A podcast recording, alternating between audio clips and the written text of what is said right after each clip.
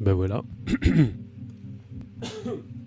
Ben, nouvelle émission de Radio Vostani. Voilà. C'est euh, l'émission de décembre 2017. Et ben, on a invité avec nous. hein. Salut Manu. Salut. Manu de Contre Capital. Bon, ça faisait quelques, quelques temps qu'on n'avait pas fait d'émission ensemble, hein, je crois, depuis, euh, depuis le Mexique ou je me trompe? Peut-être un peu après. Peut-être un peu après, plus, je me rappelle euh, plus. On a peut-être dû en faire une autre. Bon, on change pas une équipe qui gagne en tout cas. Euh, bah, nouvelle émission, effectivement, consacrée à l'autonomie ouvrière, d'après le texte de Lucia Bruno, euh, euh, édité par Nos Soins, qui paraîtra bon, d'ici quelques temps, peut-être en février 2018, euh, sous format papier, que vous pouvez trouver sous format audio sur le site.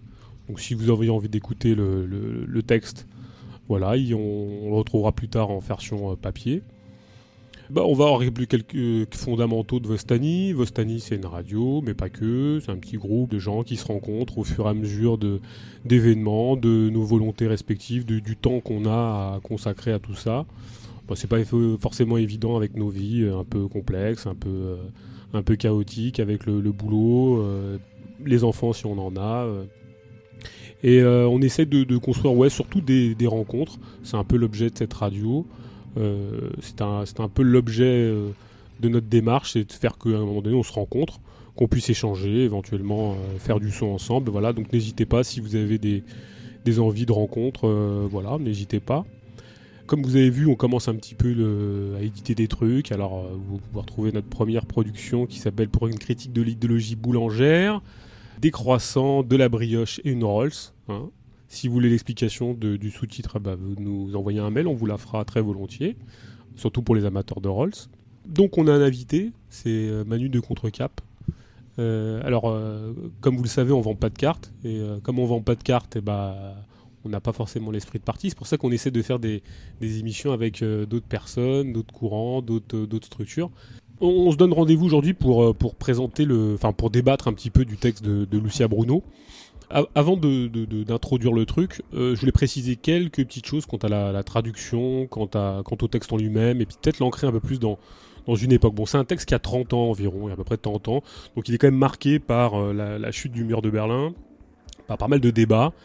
Euh, il est quand même très marqué par, euh, je veux dire, la présence, enfin en tout cas le débat intrinsèque qui, est dans, qui transparaît dans ce texte sur la révolution des œillets et puis la situation au Brésil, puisque Lucia Bruno est brésilienne. Alors on voulait faire un son avec elle, mais ça paraît un peu plus compliqué qu'il n'y paraît. On, on désespère pas de le faire à terme et peut-être d'avoir une, introduction euh, pour, son texte. Enfin, toujours est-il que le texte est, très, très empreint de cette, réflexion sur les événements du Portugal, puisqu'elle été très liée à João Bernardo, qui a produit énormément de choses, qui a terrorisé énormément de choses, donc, dont elle s'inspire dans, sa démarche. On a été confronté à des, problèmes de traduction, euh, alors au-delà de la difficulté euh, de la langue brésilienne, peut-être que ça s'en ressentit euh, dans, ça va se ressentir dans le texte écrit. Euh, toujours est-il qu'il y a des petits problèmes concernant euh, le mot institution, par exemple, ou instituer. Euh, instituer comme compris comme, euh, c'est-à-dire établir quelque chose et le fonder d'une manière durable, comme le mot socialisme plutôt que communisme, puisque le, terme en, tant que tel est très entaché par euh, la problématique liée à l'URSS à l'époque. Alors c'est vrai que nous on a été tenté à un moment donné de le retra- retraduire à notre sauce, et puis finalement on, a gardé les choses au niveau très littéral, pour pas trop travestir le texte, même si ça le, marque euh, dans une époque. Alors, bien sûr, cette, cette réflexion qu'on initie là avec ce son, c'est une réflexion, même si elle se fait à deux pour le moment, qu'on a envie de, de- de lancer comme ça pour qu'elle se fasse de manière collective. Donc on va tenter de le faire avec deux camarades, deux, amis qu'on est. Euh, ça va pas avoir de l'intérêt, mais finalement, ça n'aura de l'intérêt que si on arrive à initier des débats un peu plus amples, un peu plus euh, conséquents. Donc n'hésitez pas à, à critiquer le texte, à critiquer ce qu'on va dire, à nous envoyer des réflexions. Ça sera très intéressant d'avoir un retour. Tant toujours est-il que nous, on va interroger le texte à la fois dans ses forces, peut-être dans ses faiblesses, dans ce qu'on considère comme étant peut-être entaché d'une problématique qui nous est extérieure, euh, parce que parce que dépassée, parce que obsolète, ou euh, pour le coup, il y en a, il y en a pas mal. Donc, je, le précise, c'est un texte donc, a 30 ans. On peut le considérer comme un texte simple, mais il est quand même assez nuancé quand on rentre dans le vif du sujet, dans le vif du texte.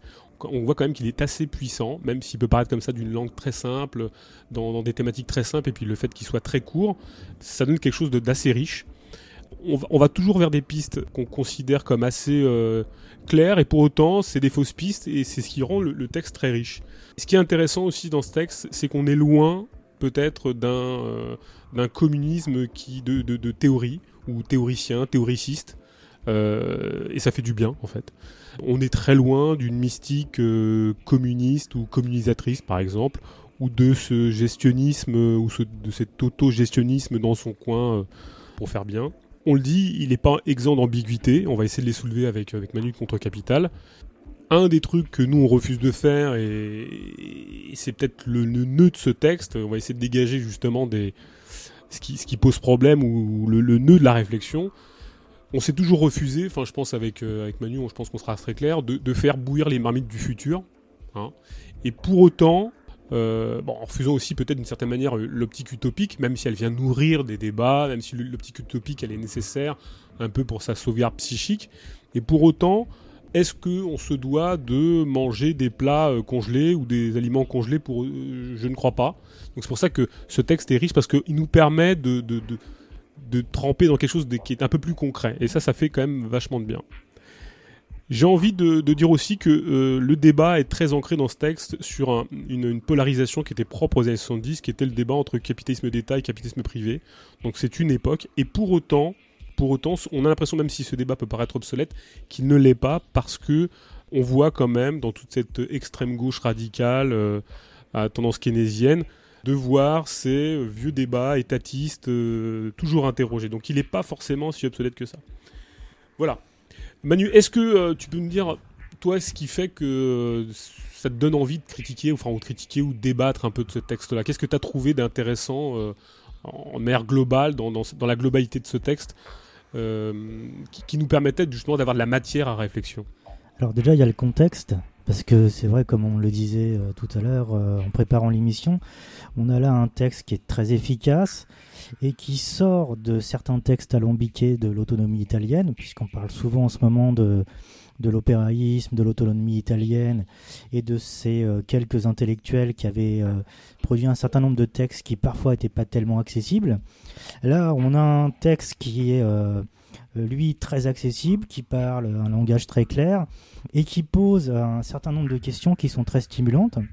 Alors, ce qui est stimulant dans ce texte, c'est pas vraiment les parties, les nombreuses parties avec lesquelles euh, on est en accord. Ce qui est vraiment stimulant dans ce texte, c'est euh, les parties avec lesquelles on a les quelques petites parties avec lesquelles on est en désaccord. Parce que ce sont des accords qui sont vraiment très euh, qui, donnent matière à réfléchir. Et quand on l'a lu, parce qu'on a fait chacun, on a fait chacun une relecture, chacun de son côté, on a à peu près, en gros, souligné les mêmes les, mêmes points euh, divergents euh, par rapport à l'auteur. Alors, bien sûr, il faut prendre du recul. Ce texte, il a été écrit euh, il y a quelques dizaines d'années. Depuis, il y a eu un cheminement, il y a eu un cheminement de, notre, courant, de notre courant politique, c'est-à-dire l'autonomie ouvrière, les conseils ouvriers. Je crois que ce texte, on peut vraiment affirmer qu'il se, il se situe vraiment dans, la lignée de notre courant politique. C'est-à-dire que on a eu toute une période où on a, débattu sur des textes euh, principalement euh, des conseils ouvriers euh, allemands. on a eu ensuite des textes de l'autonomie ouvrière italienne. Et il manquait, c'est vrai, un peu toute une expression de, de, l'autonomie ouvrière de certaines zones géographiques qui sont très instructives. Donc je parlerai plutôt du Brésil, du Portugal et même de l'Espagne. Et euh, là, je pense que euh, malgré le, les quelques points euh, divergents qu'on peut avoir, et qui, de toute façon, c'est ce pourquoi on va, débattre aujourd'hui, ce texte, il est vraiment incontournable pour tous ceux qui s'intéressent à l'autonomie ouvrière, à la problématique des conseils ouvriers, et puis à ce qu'est, ou plutôt ce que n'est pas le communisme. Moi, je vais avouer un truc. Hein, euh, tu parlais d'autonomie italienne. Euh, là, dernièrement, vient d'être publié, je crois, aux éditions Entremonde, l'ouvrage de Mario Tronti qui s'appelle Ouvrier Capital. Moi, je vous avouerai que j'ai pas grand, compris grand chose. Hein. Et pourtant, je m'y suis mis euh, il y a X années et j'ai jamais rien compris. Enfin, je, ne sais pas si le texte de Lucia Bruno est plus clair. Enfin, c'est, on est quand même face à une espèce de d'intellectualisme lié euh, opéraïste qui est, qui est assez, assez imbitable, enfin assez incompréhensible. Moi, je sais pas comment les gens arrivent à dégager des, lignes de fond ou de, de lutte ou de, de perspectives politiques avec des textes qui sont très très très, enfin pour moi je considère assez incompréhensibles. Enfin au-delà de au-delà de ce qu'on peut en penser, peut-être qu'il y a des choses justes. Enfin euh, il y a peut-être des phrases justes dans l'ouvrier capital, mais enfin moi c'est pas c'est pas une matière, euh, c'est pas un ouvrage qui permet de travailler euh, ou en tout cas d'avoir une réflexion plus ample ou même qui peut nourrir ma pratique. Enfin moi je c'est pas ce qu'on appelle des textes de combat. Non non, bah, alors, le le texte outil pour le, pour le combat au quotidien, auquel on peut parler, euh, auquel on peut, texte duquel on peut parler au boulot, on peut se référer pour, sur certains passages. Euh, il est vraiment très simple d'accès pour ceux qui ne le connaissent pas encore. Il, est, il se euh, très rapidement, euh, un peu dans le même style que dans l'accessibilité que le, les conseils ouvriers d'Anton Pencook par exemple. Il n'y a vraiment aucune. il n'y a pas ce il euh, n'y a pas cet ésotérisme euh, qu'on peut voir chez certains intellectuels euh, qui ont essayé de récupérer l'autonomie italienne. Là, c'est c'est une trentaine de pages qui, sont, qui se lisent en, dans un seul trait. Donc ça a été vraiment très agréable à lire. Et puis justement, comme c'est très clair, très agréable à débattre aussi dans, différentes circonstances. C'est marrant parce qu'en fait là on initie un peu la première question qu'on se posait dans l'introduction, c'est les interprétations. elle dit les auteurs ont, discouru sur le sujet, les interprétations sont diverses. Est-ce qu'il y a plusieurs diverses, enfin, diverses interprétations liées à, ce qu'est l'autonomie? Parce que nous, on avait fait la présentation, enfin, on avait mis un peu en texte de, sur que fut l'autonomie ouvrière de Amoros on se distinguait, enfin, en l'occurrence pour notre démarche, euh, d'être très éloigné de l'opéraïsme armé, enfin l'autonomie armée, de l'autonomie désirante. Puis en, ce moment, on entend beaucoup le mot autonomie ceci, le mot autonomie cela, pour tout et n'importe quoi, jusqu'à l'extrême droite qui peut se, se revendiquer d'une certaine esthétique de l'autonomie, autonomie, on sait pas trop quoi. Est-ce que, est-ce que le mot autonomie, c'est pas devenu un mot valise? Enfin, on a l'impression que tout le monde est autonome, autonome de je ne sais quoi d'ailleurs, parce que euh, on a l'impression que les gens veulent se dégager de, ne pas être tributaire d'une d'une hétéronomie, tu vois, de quelque chose qui qui viendrait les contraintes, mais on sait plus trop de quoi en fait. Euh, on a l'impression que c'est euh, de diverses oppressions.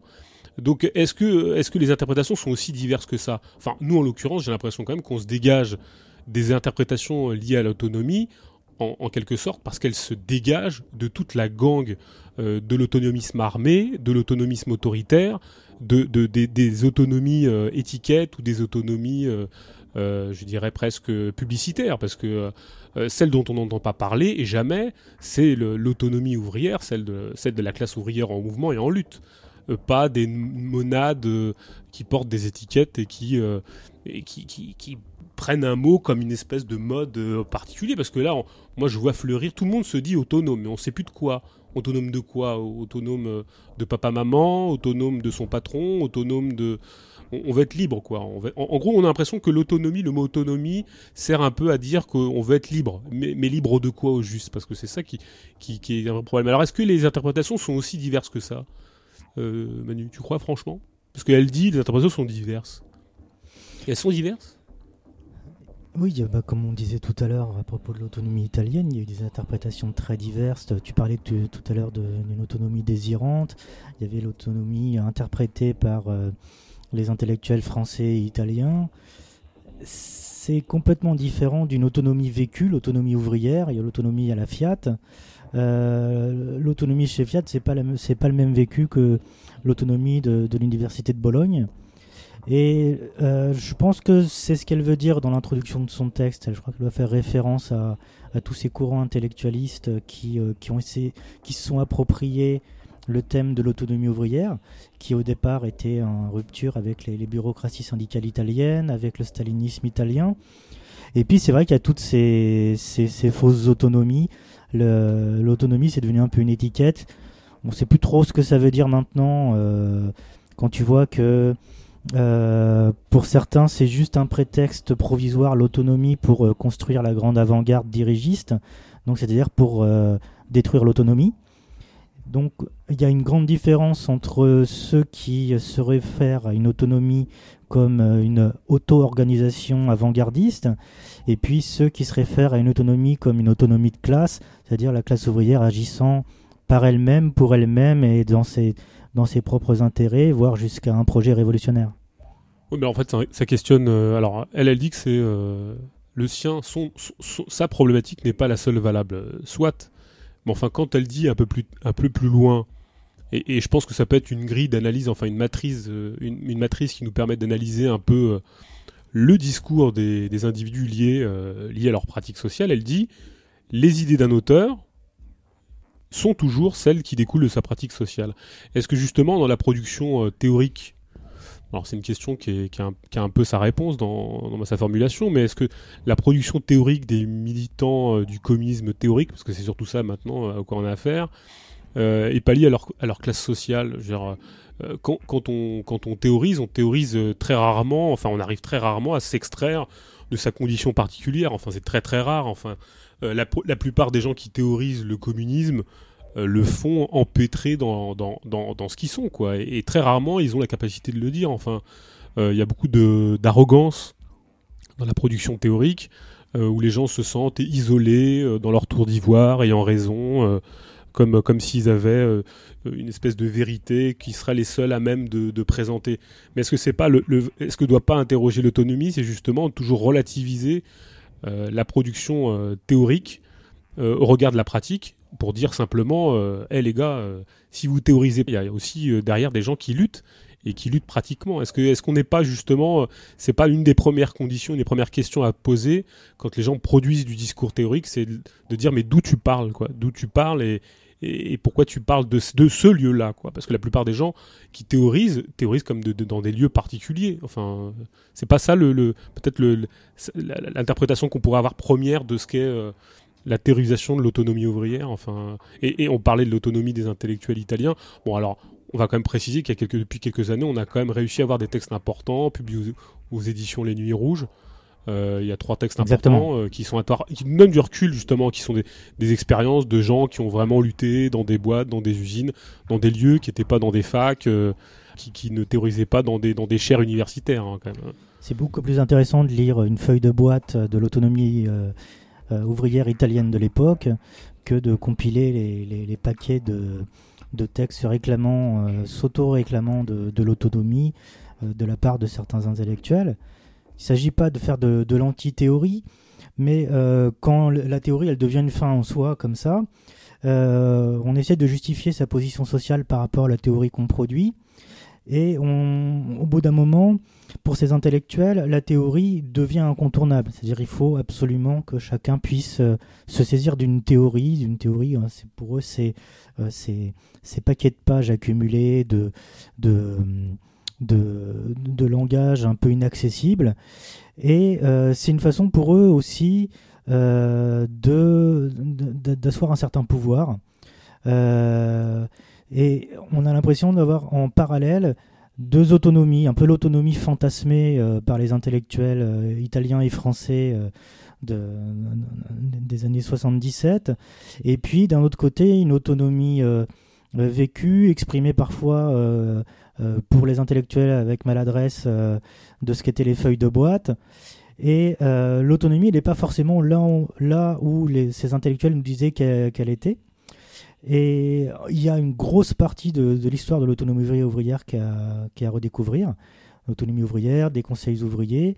et je reviens à ce que je disais tout à l'heure, justement, sur les expériences autonomes ouvrières au Brésil et au Portugal, qui ont été très négligées et pourtant pour lesquels il y a beaucoup à apprendre.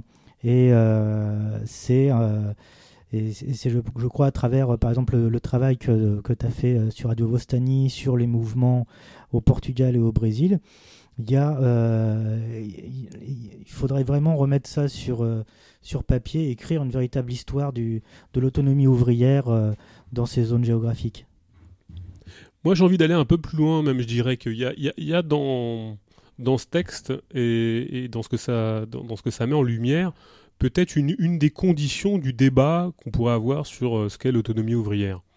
Alors, euh, on va, on va parler de ce que c'est, de, ce que ça implique dans, dans, le premier chapitre, notamment dans ce qu'elle dit, euh, l'autonomie ouvrière, une partie de classe.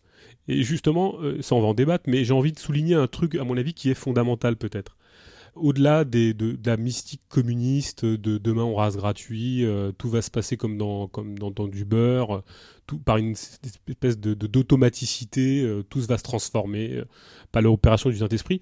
Moi j'ai envie de dire quand même, qu'il y a quelque chose peut-être qui est lié à une forme de pas de pragmatisme, j'aime pas ce mot-là, j'aime pas, j'aime pas le pragmatisme, j'aime pas faire bouillir la mamie du futur. Et pour autant, j'ai quand même l'impression que ce qui caractérise une forme de l'autonomie, euh, en tout cas celle qu'elle interroge, c'est la, nécessité peut-être pour euh, les gens qui luttent à un moment donné de garantir la continuité euh, de la production des entreprises.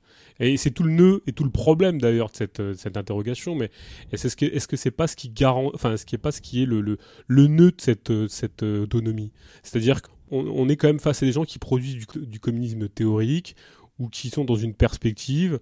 Euh, et, ce texte-là, je pense, fait, cette critique intrinsèque. Euh, où on a l'impression que tout va se passer par l'opération du Saint-Esprit, euh, la marchandise va se dissoudre, l'argent n'existera plus. Et pour autant, dans les diverses expressions et, expériences de l'autonomie ouvrière en fonction des lieux de la planète, à chaque fois, les ouvriers, très pratiquement, très basiquement, ont été confrontés, parce que c'est une condition de vie ou de mort, d'être euh, confrontés à au fait de bouffer quoi.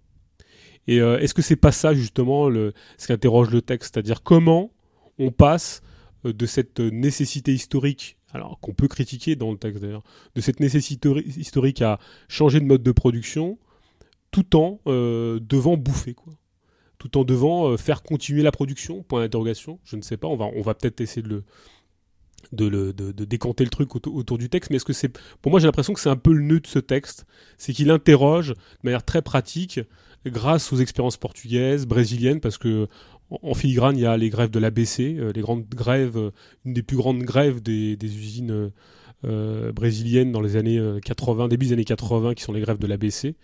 Elle interroge ça, elle interroge un peu cette nécessité ou cette voilà. moi j'ai l'impression que c'est un peu, ça touche un peu à ça, non?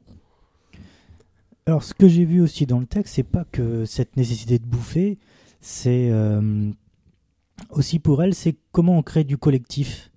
Et comment, à partir du moment où euh, la classe ouvrière crée du collectif dans ses luttes, elle arrive à passer à un stade qualitatif supérieur. Et c'est pas seulement la question du euh, comment on va bouffer, même si c'est vrai que c'est très important, parce qu'il y a un moment dans le texte où elle explique bien en quoi euh, les limites de l'autogestion, si l'autogestion se limite elle-même à l'entreprise. Euh, pourquoi? Parce que euh, les conditions extérieures limitent l'autogestion à l'entreprise, parce que on n'est pas dans un contexte révolutionnaire. Bah, on est obligé, effectivement, comme tu disais, pour bouffer, on est obligé de faire de l'autogestion capitaliste. Ce qui est pas, ce qui est une, solution à court terme, ce qui est une solution à moyen terme aussi pour les pour les, ouvriers qu'elle décrit dans son texte qui ont été obligés de faire ça. Mais en quoi cette nécessité de bouffer dont tu parlais, elle peut rentrer en contradiction aussi avec les objectifs du communisme? Mmh, Tout à fait. parce que, bon, on est clair, hein, enfin, je pense que là-dessus on s'est beaucoup exprimé, mais enfin, euh, on a toujours été très critique, enfin pour Vestani, les choses ont été très claires. Euh, nous, c'est un peu ce qu'on peut reprocher au texte, c'est le côté gestionnaire, gestionniste, jusqu'à un certain niveau, même si on comprend, il y a plein de subtilités, et notre critique de, gestion est implacable. Pour autant, le texte répond à des, choses très pratiques, et, c'est là où ça devient intéressant. Euh, mais il est évident que euh, nous, ce qu'on trouve comme force dans ce texte-là, c'est que on n'est ni dans le chantage à, la mystique communiste, euh, et donc à rien faire, parce que là c'est un peu ça, on attend que les choses se dissolvent par l'opération du Saint-Esprit ou par l'arrivée de Gérard Majax ou de Garcimore, ou d'un autre côté de faire de l'autogestion euh, de boulangerie euh, ou de faire le décroissant dans son coin en attendant que ça se passe on a l'impression d'être pris entre deux feux. Et pour autant, j'ai l'impression que le texte nous propose une solution un petit peu euh, alternative, entre guillemets, c'est-à-dire de compréhension de la dynamique de ce qui se passe dans un processus de lutte très concret. Euh, quand on doit, quand on est face à, un, dépassement, et euh, on verra comment elle comment elle l'appelle après, mais quand on est face à un dépassement et quand on est obligé de gérer au quotidien quelque chose qui va se passer, euh, sans, sans, faire de concessions et en étant implacable sur les conditions, c'est-à-dire euh, sans entrevoir de transition et, ou de, de, de, transitionnisme, on va dire ça comme ça, ou de, de, chantage à, à l'étape suivante jusqu'au du socialisme au communisme, hein, on va dire ça comme ça. Mais moi j'ai envie d'interroger cette cette, première, euh, cette première. Peut-être après tu veux lire un extrait du, texte, euh, Manu. Mais euh, avant de ça, peut-être qu'on va interroger, parce qu'elle dit l'autonome ouvrière une pratique de classe. C'est quoi une pratique de classe? Qu'est-ce que ça pourrait être une pratique de classe? On a une impression un peu d'inachevé dans ce sous-titre. Mais oui, je pense que on va, on va reprendre la définition qu'elle donne de l'autonomie ouvrière. Comme ça, on sera tous d'accord sur ce sur quoi on part sur ce texte. Elle écrit Ce qui définit l'autonomie ouvrière comme pratique sociale, c'est sa capacité à créer des relations sociales d'un nouveau genre, qui se structurent en antagonismes ouverts avec les relations sociales existantes dans la société capitaliste. Dans quel sens? Dans le sens où l'autonomie ouvrière s'exprime par la pratique de l'action directe contre le capital, sur les lieux de production, épine dorsale du capitalisme. Cette action directe unifie le pouvoir de décision et d'exécution, élimine la division entre travail manuel et intellectuel, abolit la séparation entre dirigeants et dirigés, et fait cesser la représentation par la délégation de pouvoir. Sur le terrain de l'autonomie ouvrière, le travailleur ne se fait pas représenter, il se représente. Alors il y a des, c'est, riche. Hein. C'est riche et en même temps c'est incomplet. Ouais, ouais. C'est-à-dire quelle définition on peut donner à l'autonomie ouvrière? Quitte à commencer un débat qu'est-ce que l'autonomie ouvrière, faut être d'accord déjà dès le départ sur la définition qu'on peut donner à l'autonomie ouvrière. Euh, on se retrouve face à un paradoxe où l'autonomie ouvrière, elle se construit pour s'abolir elle-même. Parce qu'elle doit, l'autonomie ouvrière, son objectif, dans la définition qu'on va donner pour notre part, c'est l'abolition de la société de classe. L'autonomie ouvrière, c'est-à-dire la classe ouvrière qui agit par elle-même pour elle-même. Mais si on se limite à cette définition de l'activité en soi, pour soi, on va vite trouver des limites. C'est-à-dire, si une classe ouvrière nationale trouve euh, des intérêts communs à un moment donné de son histoire avec sa bourgeoisie nationale, on est à court terme dans une relation où l'autonomie ouvrière n'existe plus. C'est-à-dire si elle agit pour ses intérêts d'une façon immédiate en étant subordonnée à sa propre bourgeoisie, il n'y a donc plus d'autonomie ouvrière. Donc pour avoir une vraie définition de l'autonomie ouvrière, on doit avoir une définition qui dépasse les structures nationales et qui dépasse toutes les autres formes de séparation. Donc il n'y a plus de rivalité entre partis politiques, il n'y a plus de bureaucratie syndicale. Et euh, construire l'autonomie ouvrière, ça s'articule avec l'acquisition d'une conscience de classe révolutionnaire.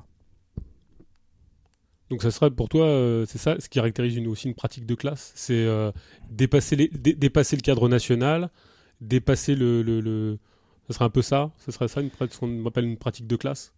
Et c'est ce qui est, euh, c'est un sujet qu'on retrouve dans le texte un peu plus loin. Oui, bien sûr. Quand l'autonomie ouvrière, elle trouve, elle trouve ses limites dans les propres limites géographiques de, l'espace dans lequel elle s'est développée, elle s'arrête.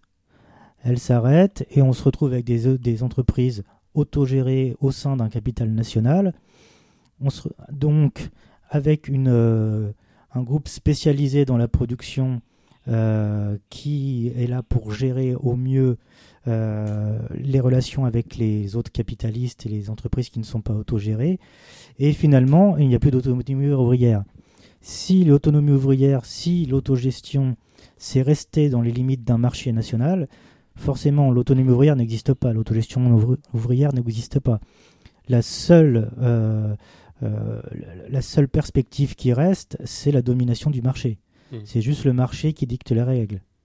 Moi, j'ai l'impression dans, cette phrase-là, euh, c'est la capacité de créer des relations sociales d'un nouveau genre ça fait un peu vieux schéma, euh, vieux schéma de contre-société un petit peu. C'est-à-dire que se structurer en antagonisme ouvert euh, par rapport à la société capitaliste, Bon, alors après, elle explique un petit peu dans quel sens, mais ça fait un peu vieux schéma de contre-société. Enfin, tout le fantasme euh, de l'autonomie ouvrière héritée des contre-sociétés et issu, euh, je sais pas, on va parler des universités populaires, des, bourses du travail, enfin, de toute cette espèce de contre-société. Est-ce que c'est pas un vieux modèle qui a finalement échoué, quoi, espèce de, contre-culture, de contre-société? Enfin, moi, j'interroge ça de manière comme ça, mais on a l'impression que c'est un peu face à ça. Et pour autant, euh, pour, pour, autant, euh, elle parle de relations sociales d'un nouveau genre. Je pense que ça va être explicité un petit peu, explicité un petit peu après, mais est-ce qu'on n'est pas face à une espèce de vieux modèle quoi? Il faudrait créer une contre-société avec euh, ces nouvelles relations. Euh,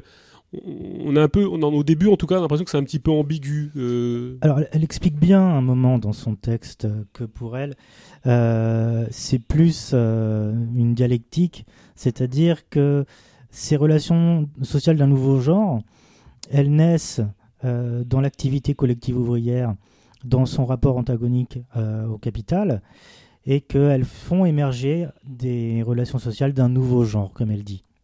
Ouais, moi je pense que après c'est assez explicité. Enfin là, là pour le coup au début c'était très peu clair, mais je pense qu'on comprend mieux la dynamique, enfin ce qu'elle veut dire dans cette création de nouveaux genres de, relations. Ce qu'on oublie, enfin moi j'ai l'impression qu'au début elle l'oublie un petit peu, c'est dans la lutte en fait. C'est-à-dire que euh, si on en reste au niveau de la, pratique sociale de création, je ne sais pas, de collectifs euh, autogérés dans un monde capitaliste, ce serait pas suffisant. Enfin, on voit bien quand même que c'est, ça s'inscrit dans une lutte et dans une, dans une lutte particulière, en l'occurrence, puisqu'elle le dit un petit peu après, sur les lieux de production.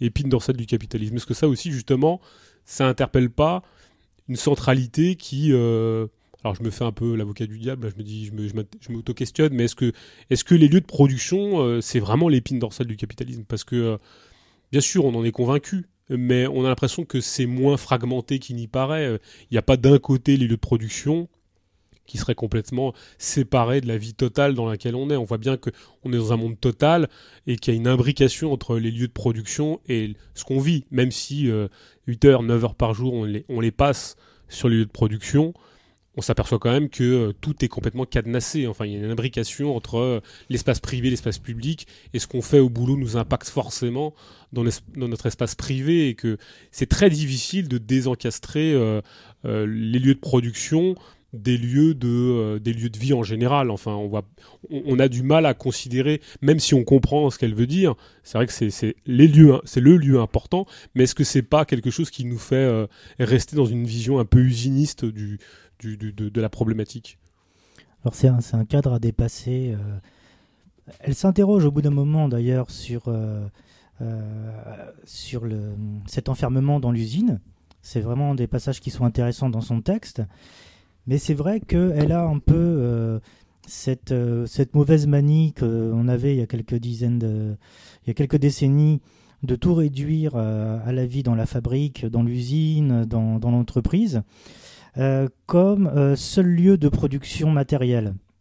Puisque c'est vrai qu'une révolution du mode de production capitaliste ne peut avoir lieu que là où se trouve la production, sinon c'est plus euh, la modification du mode de production capitaliste. elle restreint la production aux seules usines, aux seules entreprises. Ce qui est un peu faux parce qu'elle elle ne voit pas la ville elle ne voit pas les espaces privés comme aussi des lieux de production. Alors ce sont des lieux de production qui ne sont pas euh, forcément euh, soumis à la création de la valeur, mais on a on n'a pas un monde capitaliste qui est fragmenté, avec d'un côté les usines, les lieux de production de la valeur, et puis la, ville, les quartiers, qui devront être gérés autrement, d'une façon beaucoup plus politique et pas économique. Elle, elle, elle, elle scissionne vraiment l'économique et le politique, euh, ce, qui ce qui, je pense, est une erreur. Elle voit pas en quoi l'un et l'autre doivent être dépassés et en quoi euh, l'usine, l'entreprise et d'un côté euh, l'urbanisme doivent être, être aussi dépassés par le même mouvement. Oui, et pour autant, bon, après, dans le texte, elle est un peu plus. Un petit peu plus euh, fine dans, dans, dans, l'analyse, c'est-à-dire qu'elle dit bien que l'encadrement est global. Donc euh, c'est sûr que si l'encadrement est global, euh, on, se demande d'une certaine manière comment ça peut devenir central. Mais d'un côté, moi, pour moi, enfin, pour ça que je trouve que ce texte est intéressant, c'est important de le souligner dans, dans, nos époques actuelles, parce qu'on parlait d'autonomie désirante, ou par exemple, euh, où, on considérerait que seul l'espace euh, privé euh, ou seul l'espace de nos désirs serait à restructurer ou je, ne sais quelle perspective ou que tel ou tel aspect de la vie serait à critiquer totalement jusqu'au bout alors que fondamentalement, le problème il n'est pas hiérarchiser, il est de comprendre les dynamiques, il est de comprendre les, liens dynamiques et dialectiques entre les différentes sphères. Maintenant, le privilégier plus particulièrement, ça peut poser problème. Et d'un autre côté, on doit bien s'avouer que ça fait du bien dans des, dans des moments où il y a des espèces de repli sur soi, où, y a, où les gens fuient un petit peu aussi le, combat, euh, le combat dans les entreprises, le combat dans, dans, dans, ce qui fait quand même qu'on est euh, socialisé 9 à 10 heures par jour avec des gens qu'on n'a pas choisis. c'est important de l'entendre dire. Enfin, moi, je, trouve que c'est important de, de, dire que c'est un lieu important et que ça sera même peut-être le cœur comme elle dit, bon, l'épine dorsale, de, de ce qui fait qu'on essaiera de changer la société et que ça ne se fera pas euh, euh, dans un comité de, voisins, même si peut-être tout peut venir d'un comité de, voisins ou dans un, dans un barbecue de voisins, mais enfin, on a quand même tendance à penser que c'est un lieu important d'où sortira énormément de choses, de reconfiguration et de restructuration. Mais euh, est-ce que là, c'est pas, pour le coup, c'est pas. Comment on peut faire pour sortir de ce dilemme de ne pas rester trop usiniste et tout en restant. Euh, en pensant que c'est important de, considérer que les lieux de production sont, bah, justement, comme elle dit, l'épine dorsale. Euh, parce qu'on a l'impression que euh, on n'arrête pas de nous bassiner en disant qu'il n'y a plus de travail, on fait plus de valeur, euh, que, tout se passe euh, par des ordinateurs qui font euh, maintenant en ce moment c'est la mode du, bitcoin. On, fait de la on fait de la, monnaie virtuelle sans qu'il y ait personne qui bosse. Enfin on a l'impression que le, travail trouve a plus de centralité que, la figure de, de, l'ouvrier ou l'employé, bon, elle a complètement disparu, alors que bien évidemment au niveau international, mondial, c'est absolument pas le cas. on a l'impression que nos sociétés théorisent la disparition de la classe ouvrière, alors que on voit bien que euh, même s'il y a moins d'ouvriers sociologiques, il y a plus en plus d'employés. Enfin, on voit bien qu'il y, a toute un, une mystification sur la reproduction, sur, les représentations du monde du travail. C'est quand même bien de dire que là, il y a une centralité du travail hyper structurante. Enfin, quand on n'en a pas, on en veut du travail. Et, euh, quand on n'en a pas, on est toujours structuré par le travail en, tant, que, en tant, que, sans réserve. On est toujours euh, tributaire de cette pression euh, sur les lieux de production et sur les, ce, que, ce que subissent les salariés ou les chômeurs. Donc ça, c'est quand même une centralité dans, dans, dans, le monde, dans, dans, la perspective dans laquelle on est. Alors c'est vrai qu'il y a une conception très eurocentrée du travail, du travail capitaliste, où euh, des générations d'intellectuels depuis quelques décennies essaient de nous convaincre d'une disparition de la classe ouvrière, donc d'une disparition d'une possible autonomie ouvrière ça arrange bien les classes intellectuelles puisque ça les replace euh, au centre d'un projet social et politique dans lesquels elles auraient toute leur place, puisque c'est elles qui qui comme euh, s'autoproclament comme euh, dirigeantes de, l'émancipation sociale.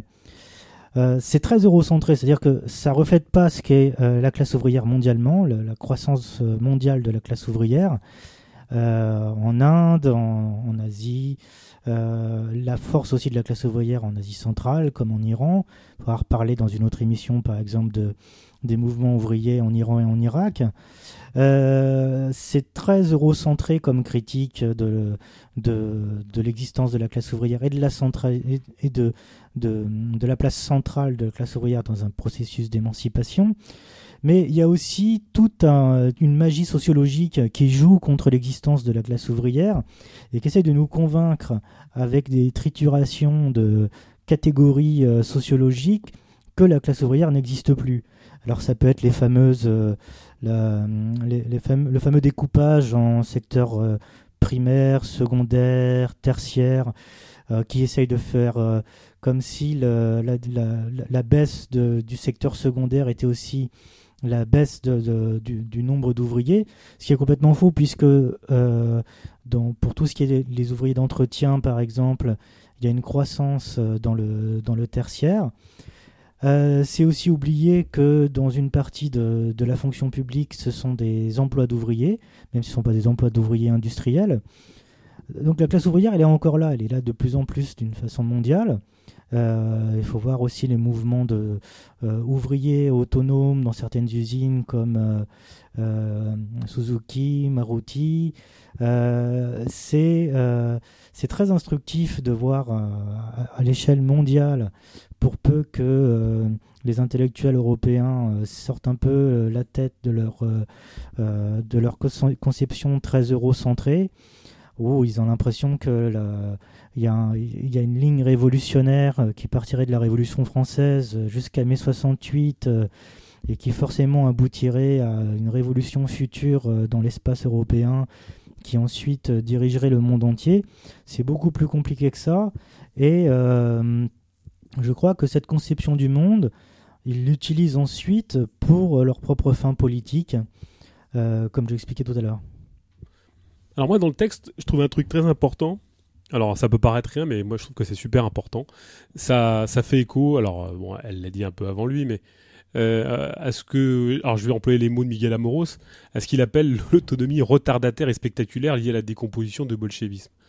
Et c'est vrai que l'autonomie ouvrière, c'est pas, euh, c'est pas l'avant-garde armée, c'est pas le parti, c'est pas le prolétariat, l'avant-garde du prolétariat.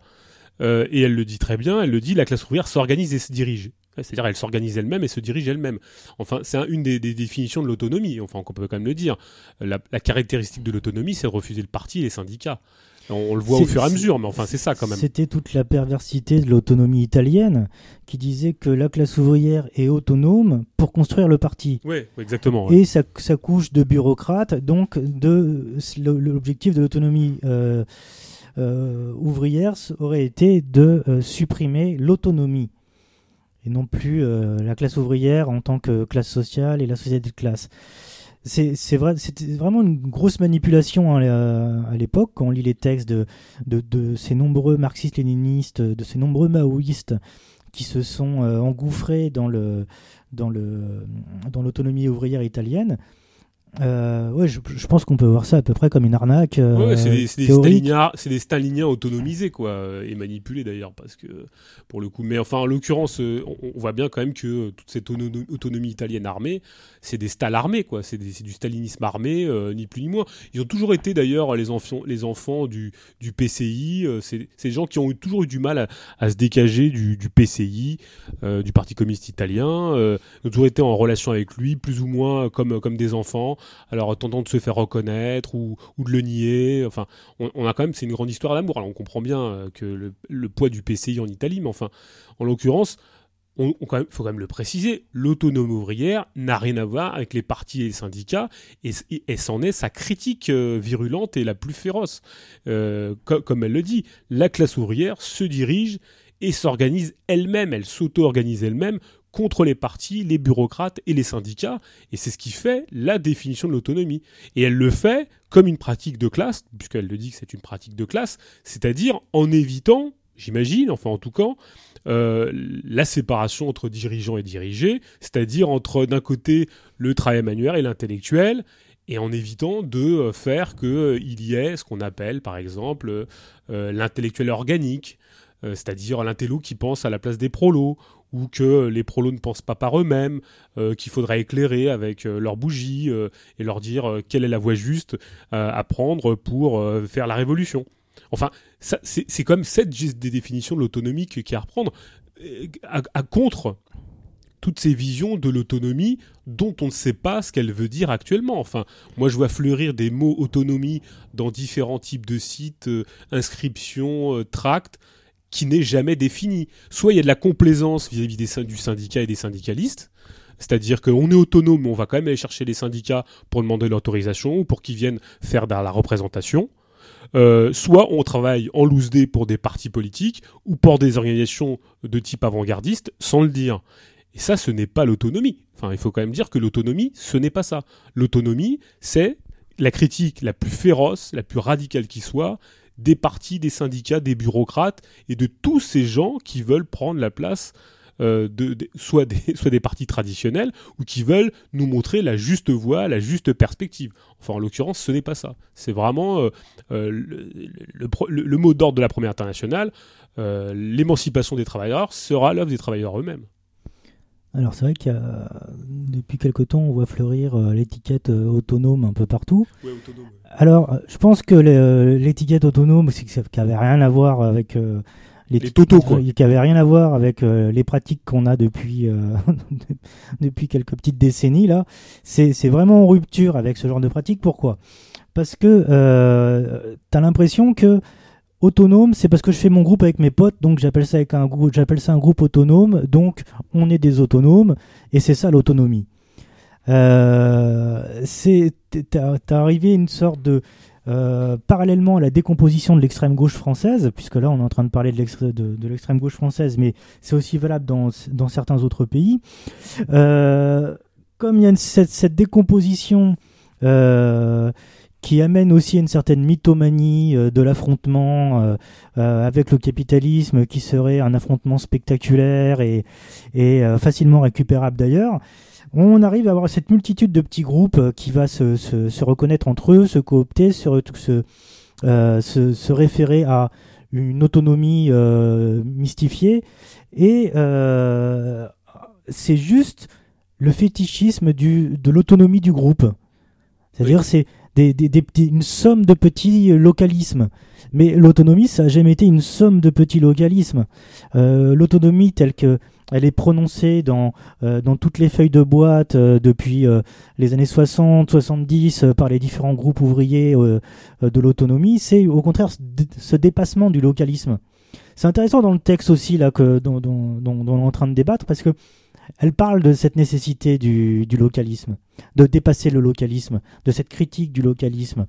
Alors voilà, c'est, chacun fait ce qu'il veut. S'il si y en a qui ont envie de s'amuser à, créer un petit groupe autonome, euh, jaloux des autres dans son coin, euh, euh, dans, une grande mythomanie qui singe l'autonomie telle qu'on l'a connue depuis, de, nombreuses années. C'est pas pas un problème pour nous, mais c'est juste que ça c'est très ça détourne un terme qui pour nous politiquement a une grosse importance, puisque c'est l'importance de l'auto-activité et c'est pas l'auto-activité pour se mettre euh, euh, au, soit en queue, soit en cortège de tête euh, du syndicalisme. Avec une esthétique de l'émeute aussi. Avec voilà une esthétique, une esthétique, très consommable de l'émeute.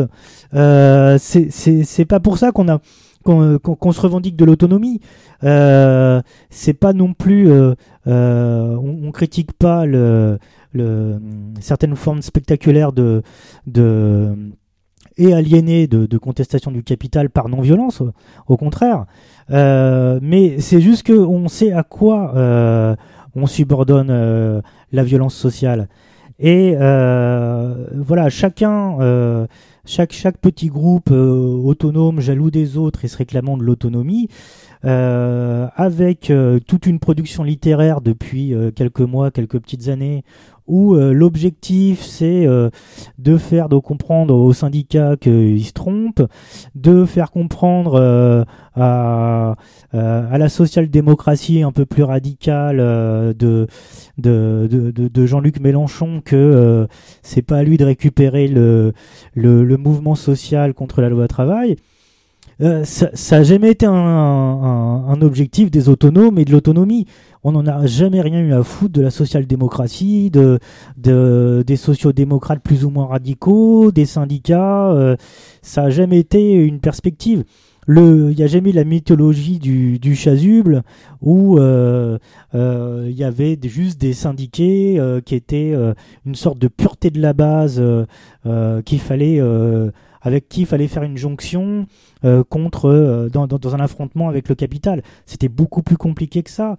Et faire une théorie de l'autonomie ouvrière, c'est pas fabriquer une théorie d'une multitude de petits groupes autonomes, euh, chacun empêtré dans son localisme. Mais d'ailleurs, elle le dit très bien, elle dit c'est une pratique qui unifie tous les fronts de lutte. C'est pas une politique qui les morcelle. C'est pas une politique de l'isolement. C'est pas une politique de l'esthétique de l'autonomie, au, sens de on est autonome dans notre coin. C'est vraiment une, capacité que nous avons à unir tous les fronts de lutte. Alors après, on a toujours des divergences. Hein. On va pas faire. Euh, on, pourrait dire que le foisonnement, c'est aussi la richesse. Mais enfin, l'objectif, il est quand même d'unifier euh, le plus possible euh, dans une perspective qui est celle de lutter contre euh, aussi toutes les organisations ou organismes euh, de type partidaire, syndicats et tous les gens qui veulent nous mettre le grappin dessus pour nous contrôler, pour, pour essayer d'avoir une pratique, une auto-activité. Je pense que c'est ça. Et, et, d'ailleurs, elle va jusqu'au bout de son raisonnement dans, là-dessus. Je, pense que, et c'est très intéressant, peu importe les, les, les mots, alors on, on, pourrait dire que autonomie finalement on s'en branle, parce que c'est ça un peu le truc. On, s'en fout que ça s'appelle autonomie ou je ne sais quoi, ou conseil ouvrier. Parce que euh, ce qu'elle dit, au-delà de ça, c'est que ce qui est important, le critère de des définitions de, euh, de, de, ces organisations, des, structures qui pourraient être créées dans le cours de la lutte, c'est leur activité réelle c'est ce qu'elles font pratiquement, c'est ce qu'elles font réellement. Au-delà des discours, on peut, on peut s'appeler conseil ouvrier et, fonctionner comme des vrais staliniens. On peut s'appeler autonome et être des vrais bureaucrates euh, social-démocrates. Elle, insiste bien sur le fait que l'étiquette, ça, c'est de la merde. C'est de la merde. C'est pas forcément le contenu. Rien que le euh, conseil ouvrier. Alors c'est vrai que euh, d'une façon systématique et pratique contre capital, on se réfère au conseil ouvrier. Mais on n'est pas naïf non plus. On sait très bien que un conseiller ouvrier, ça peut être facilement manipulable. Bien sûr. Ça peut être un conseiller ouvrier phagocyté par les, des tendances social-démocrates ou staliniennes. Euh, certains même, donc, dans le, dans le mouvement des conseils ouvriers, ont bien défini le conseil ouvrier comme étant euh, parfaitement autonome. Euh, et non pas récupéré par les différentes chapelles politiques. On a vu même des conseils ouvriers fascisants. si on regarde le, le, le le Workers' Council of Ulster dans les années 70, qui a été une grève fascisante euh, royaliste euh, contre euh, les lois qui, qui voulaient cesser la discrimination contre les, les, les, Irlandais en Ulster. on est face à un phénomène qui se, d'une part, réclame des conseillers ouvriers, d'autre part, impulse une grève générale, mais d'autre part un contenu complètement fascisant. Donc, euh, c'est vrai que l'étiquette autonomie ouvrière, on pourrait très bien l'avoir récupérée par euh, l'extrême droite aussi. Dans Ce qui se passe, oui, avec il euh, y, a les nationaux, enfin les, les, nationalistes autonomes, européens ou les nationaux révolutionnaires, type rébellion, on se réclame de l'autonomie. Puis d'ailleurs, ils reprennent tout leur code, toute leur signalétique, toute leur esthétique émeutière de l'autonomie qui, qui s'affronte à la police ou je ne sais quoi. toute l'imagerie est reprise. ça prouve que on peut vraiment mettre un peu tout et n'importe quoi derrière des mots tant que c'est jamais défini. C'est-à-dire que ce qui définit aussi l'autonomie ouvrière, euh, pratique de classe, internationalisme, euh, auto-organisation, anti-hiérarchie, euh, qu'on pourra compléter bien sûr par pas mal de choses, antisexisme, euh, antiracisme, qu'on peut tout à fait compléter. Il y a aucun problème. On y reviendra là-dessus. On y reviendra là-dessus. Ah Mais je veux dire, je, pense que ce qui est important, c'est de très clairement définir et pas de fétichiser pour le coup des, des, appellations parce que pour le coup c'est pour ça que alors, nous, on revient pour redéfinir le mot autonomie, mais on n'a pas envie non plus de, le, fétichiser les gens qui s'en revendiquent. Et d'ailleurs, tout à l'heure, tu parlais euh, d'un antagonisme entre autonomie ouvrière et, la, caste intellectuelle euh, qui avant-gardiste. Mais il y a un passage qui est assez important euh, parce qu'elle elle, oppose pas seulement la classe ouvrière avec les intellectuels ou alors avec les bureaucrates, mais même avec certains mêmes processus de, processus de bureaucratisation des ouvriers eux-mêmes.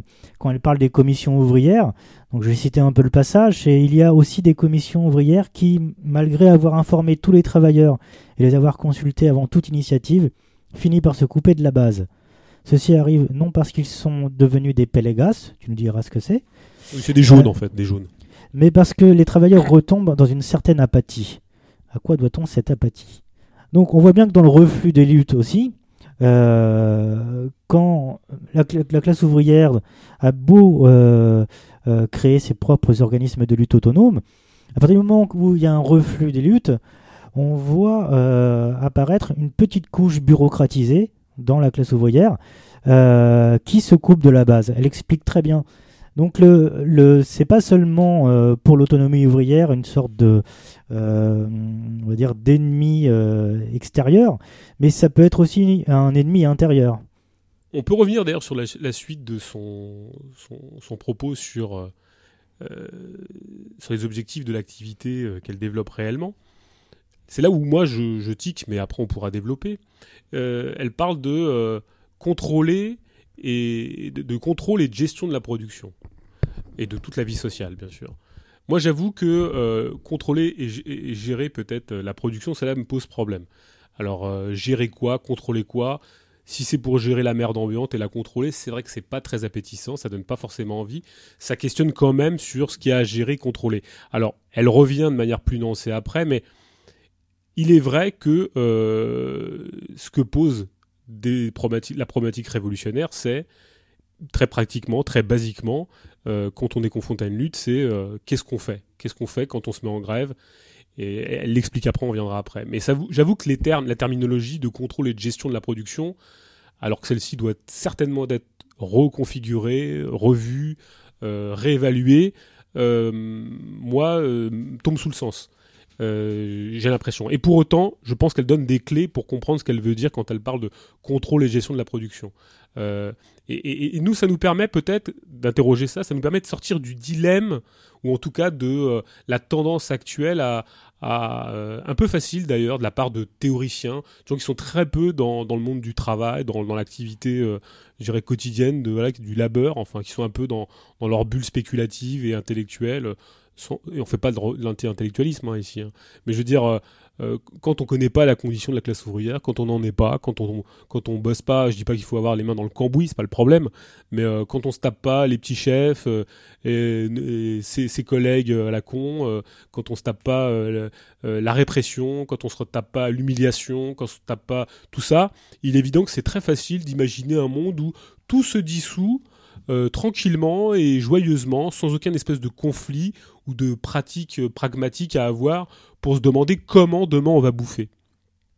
Alors, euh, il est évident qu'il ne faut pas tomber dans cette espèce de pragmatisme débile, mais il est évident aussi qu'on n'a pas à tomber dans cette espèce de mystique du communisme euh, transcendantal, quoi, où euh, les choses vont se résoudre par une espèce d'automaticité, soit par des mesures extraordinaires à prendre, que je ne sais pas d'où elles seraient sorties, de la tête d'un intellectuel qui, qui ferait faire le communisme par X étapes, ou par une espèce d'automaticité. Euh, voilà. Alors par contre, moi, je, je suis pas euh, contrôle et gestion de la production, ça me pose problème, mais je pense que c'est un peu résolu un petit peu après.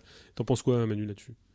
Alors c'est vrai qu'au cœur du, du projet de, de ce livre sur l'autonomie ouvrière, c'est la transformation du mode de production.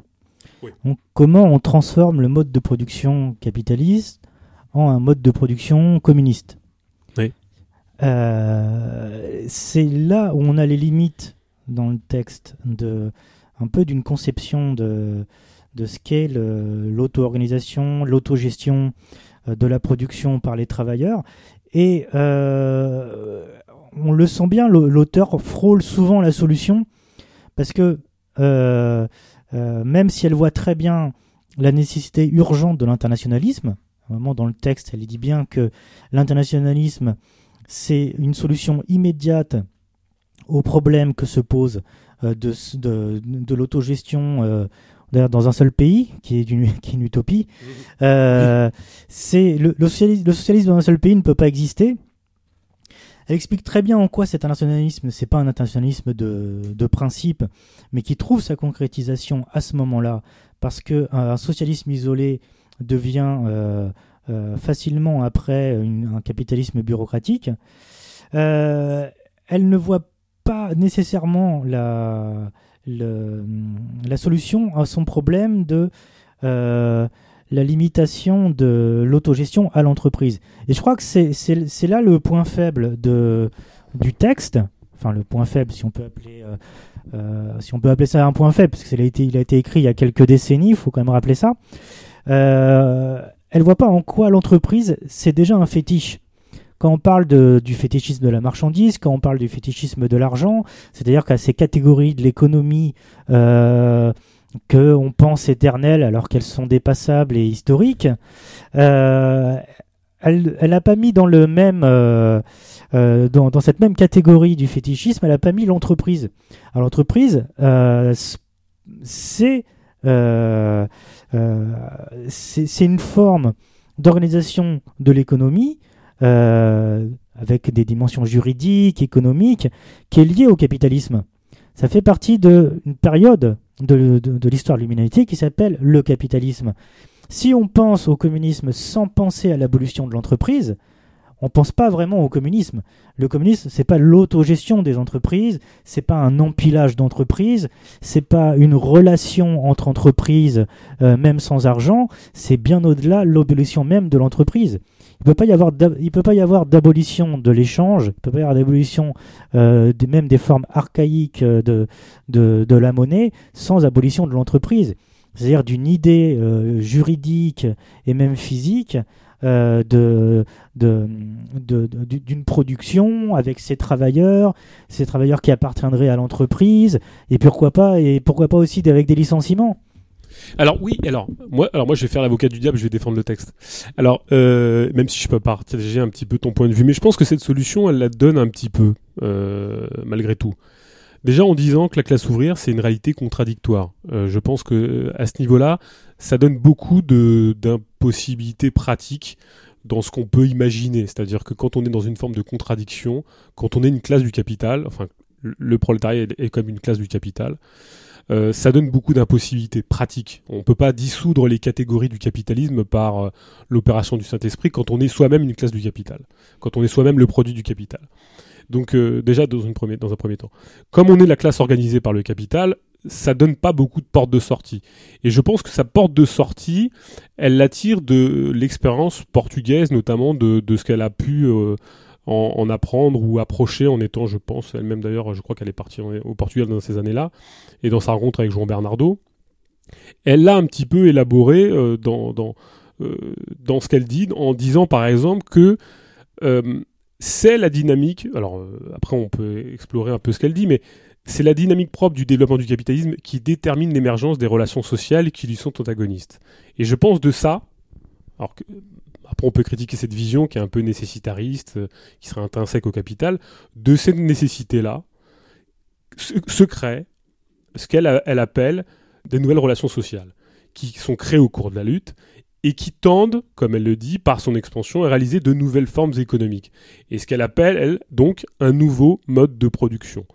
Il se trouve que Jean Bernardo, lui, euh, l'explicite un petit peu dans certains de ses textes, puisqu'elle s'en inspire beaucoup il dit très, très clairement, et ça c'est issu de l'expérience portugaise des années 74-75, comme on est, comme c'est la classe du capital et que la classe du capital est obligée d'être liée au capital, il y a un moment donné, euh, face aux expériences pratiques euh, de, crise de la, reproduction du, capital et notamment de la plus-value relative, ce qui se passe, c'est que le capital rentre en crise et c'est ce qui s'est passé aussi au Portugal. Et donc dans cette euh, nécessité qui crée ces, dynamiques de lutte liées parce que c'est la classe du capital, les luttes sont possibles. Mais les luttes sont possibles aussi avec leurs limites, c'est-à-dire que euh, euh, elles sont pas forcément aussi positives, elles sont créées en négatif de, par exemple, la fuite des capitalistes. Euh, par exemple au Portugal, de la fuite des capitalistes dans d'autres pays. Ils retirent leurs poignons, ils se cassent, et ils retirent leurs machines, ils se cassent. Et que font, que font, que fait le prolétariat à ce moment-là? Qu'est-il contraint de faire?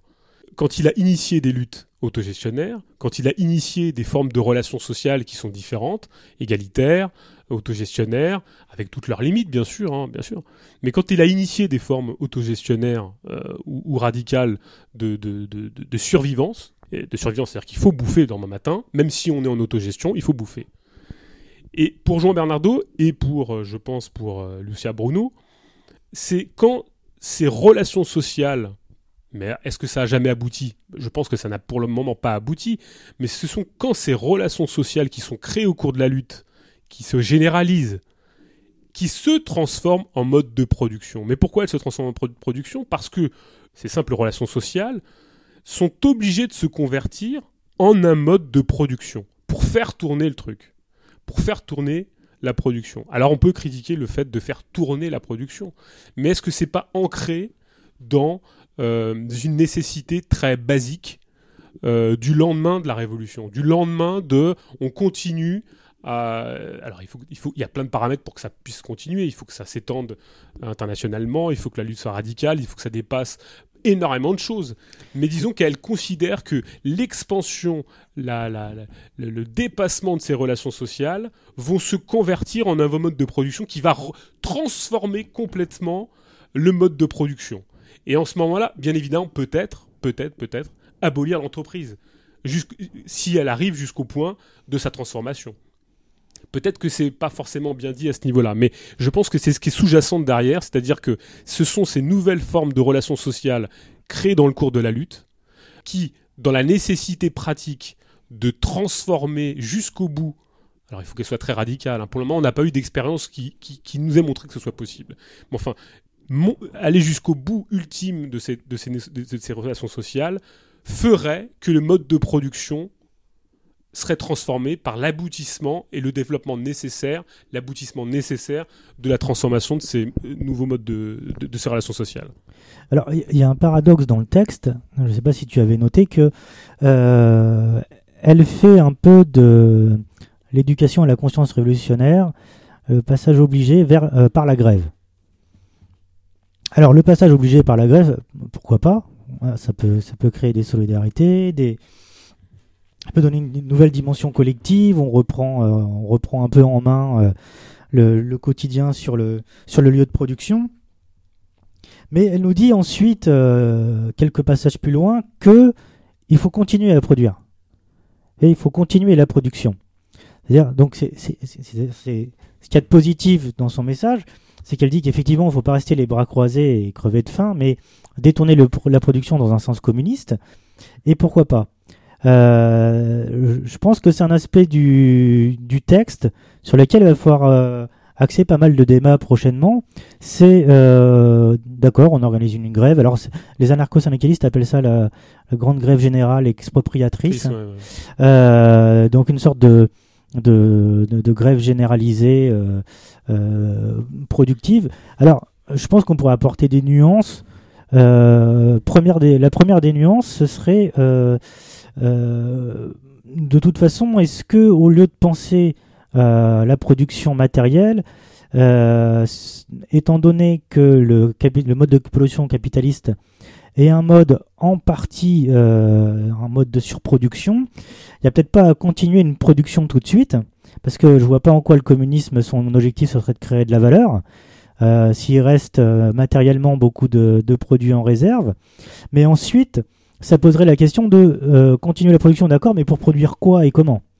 Donc c'est un peu aussi une des limites du texte, c'est, euh, même si elle en parle dans le passage sur autonomie et technologie, c'est euh, est-ce qu'on va vraiment continuer la production tout de suite. Et comment on va continuer cette production? On va on va pas la continuer avec les mêmes outils. Pourquoi? Parce qu'on va pas produire les mêmes merdes. Et qu'est-ce qu'on fait des merdes qui, restent en stock? Alors, comment on organise aussi l'écoulement des, euh, des merdes qui restent en stock? Euh, C'est alors écouler euh, ce, temps de circulation de, de l'ex-marchandise, des anciennes marchandises, c'est aussi un temps qu'on peut prendre pour comment produire maintenant. C'est quoi la production sociale communiste C'est le vrai problème. Dans, dans, dans, dans, dans, dans, dans, cet objectif révolutionnaire. Bah, Qu'est-ce que c'est que le nécessaire? Non, mais parce qu'il y a eu cette critique euh, qui a été faite, d'ailleurs à juste titre, sur euh, toute la toute l'autogestion espagnole qui, s'amusait dans sa perspective révolutionnaire à vouloir absolument augmenter les quotas de plein de choses inutiles pour fondamentalement à la société contre société. Mais, mais fondamentalement, euh, le, problème c'est que quand les choses se sont passées, se sont toujours passées dans des, dans des moments très spécifiques. Des guerres, des reconstructions, euh, de, la pénurie. Donc il, faut se dire quand même que cette interrogation, et moi je la partage hein, dans ce que tu dis, c'est-à-dire qu'il faut bien évidemment tout revoir, la manière de produire. Bon, elle dit très bien qu'il faut liquider la loi de la valeur, il n'y a aucun problème. Donc elle va jusqu'au bout de la, elle bout de la démonstration. Elle dit bien que ces nouvelles, ces nouvelles relations sociales qui se transforment en mode de production doivent liquider la loi de la valeur. Elle le dit très bien. Mais pour autant, c'est vrai que ça élude pas le fait que comment on restructure et pourquoi on produit et quoi on produit et qu'est-ce qu'on produit. Parce que et quand on parle d'abolition de l'entreprise, c'est l'entreprise, c'est ça aussi. C'est aussi bien les brevets que les outils que le produit. Oui, parce que C'est pas seulement les, c'est pas seulement les dispositions légales qui créent, qui, qui, qui donnent naissance, et économiques qui donnent naissance à l'entreprise. Oui, oui, C'est oui. aussi tout ça. C'est, c'est, c'est tout un ensemble. Et puis elle le dit d'ailleurs, même euh, elle le dit très bien, la technologie c'est la technologie capitaliste. Enfin, la technologie qui est utilisée, c'est celle qui est là pour faire tourner les flux plus rapidement, faire la productivité. Donc là-dessus, je pense qu'elle est assez claire. Euh, on peut pas se saisir des outils, ou en tout cas, elle le dit de manière un peu nuancée. Elle dit, on peut pas tout jeter à la poubelle. On est obligé de garder des trucs. Et moi, ça fait écho un petit peu à ce que j'entends. Moi, je me rappelle être allé voir, on avait fait un petit papier là-dessus sur, euh, le, film avec Anselme Japp, euh, où euh, on, nous parlait d'usine de rien. Un film portugais, usine de rien, où globalement, des gens qui faisaient des ascenseurs, c'était un peu considéré comme un truc inutile. Bah, je veux dire, est-ce que dans une société communiste, l'ascenseur, c'est un truc inutile? Non mais c'est une vraie question. Est-ce que l'ascenseur est une- un truc inutile dans une société communiste? Ou est-ce qu'il faudra revenir à, euh, à franchir les, Il faudra monter au 25e étage s'il y a des tours? Peut-être qu'il n'y aura plus de tours en société communiste, on sait jamais. mais euh, est-ce qu'il faudra euh, toujours euh, y aller à pied? Euh, Je sais pas, je pense aux personnes âgées, aux handicapés, euh, aux gens qui ont, pas, qui ont, qui ont des problèmes d'articulation, de jambes. Est-ce qu'il faudra se passer d'un ascenseur dans une société communiste? Est-ce que l'ascenseur, c'est un truc inutile? Euh, Tu vois, est-ce qu'il faut revenir aux bougies? Sous prétexte que le capitalisme a créé l'électricité. Non mais c'est des vraies questions. Et pour ça répond pas à ces questions parce que je pense que mais en tout cas ce qui est sûr c'est qu'il faut en discuter collectivement et que c'est un truc à refonder complètement et totalement. Et que bien évidemment la technologie à laquelle on a affaire c'est une technologie enfin la technologie est orientée vers la production capitaliste vers quelque chose qui permet de faire de la caillasse. Il n'y a pas de problème là-dessus. Mais mais mais mais il y a tout un pan entier de choses que nos communistes de théorie euh, s'amusent à faire disparaître sous prétexte que euh, bah, ce n'aurait pas beaucoup d'utilité parce qu'on serait trop pragmatique. Euh, c'est pas satisfaisant. Enfin, je veux dire, c'est pas satisfaisant cette, ce, côté euh, abracadabra, tout disparaît, l'argent, la valeur, machin. C'est très bien, moi je suis d'accord, mais pratiquement, enfin, c'est aussi ce à quoi je pense on est confronté, c'est-à-dire que les gens préfèrent encore une société de pénurie organisée capitaliste que de chaos euh, sans rien euh, qui est proposé par les sociétés euh, mythiques communistes ou mystiques communistes qui, nous est proposé par les théoriciens en chambre. C'est pas très bandant quoi comme, comme vision quoi. Et c'est peut-être de ça où on souffre. On n'a pas de perspective, on n'a aucune perspective. Euh, on nous dit euh, bah, l'ascenseur c'est un truc de bourgeois quoi. En gros, euh, ça sert à Bah, rien. Si à la surproduction capitaliste et à tous ces fétiches, on propose une sorte d'ascétisme communiste, comme tu disais, c'est pas c'est pas ce qu'il y a de plus euh, c'est pas ce qui est plus motivant euh, pour. euh, Si le communisme c'est la pénurie, moi je ça m'intéresse je vais pas parler de motivation. Le communisme n'est pas n'est pas c'est pas, pas une question de motivation, Ouais ouais. mais euh, euh, pour reprendre l'image des ascenseurs, euh, je dirais que le problème c'est pas seulement l'ascenseur, le problème c'est euh, euh, une question d'architecture et d'urbanisme.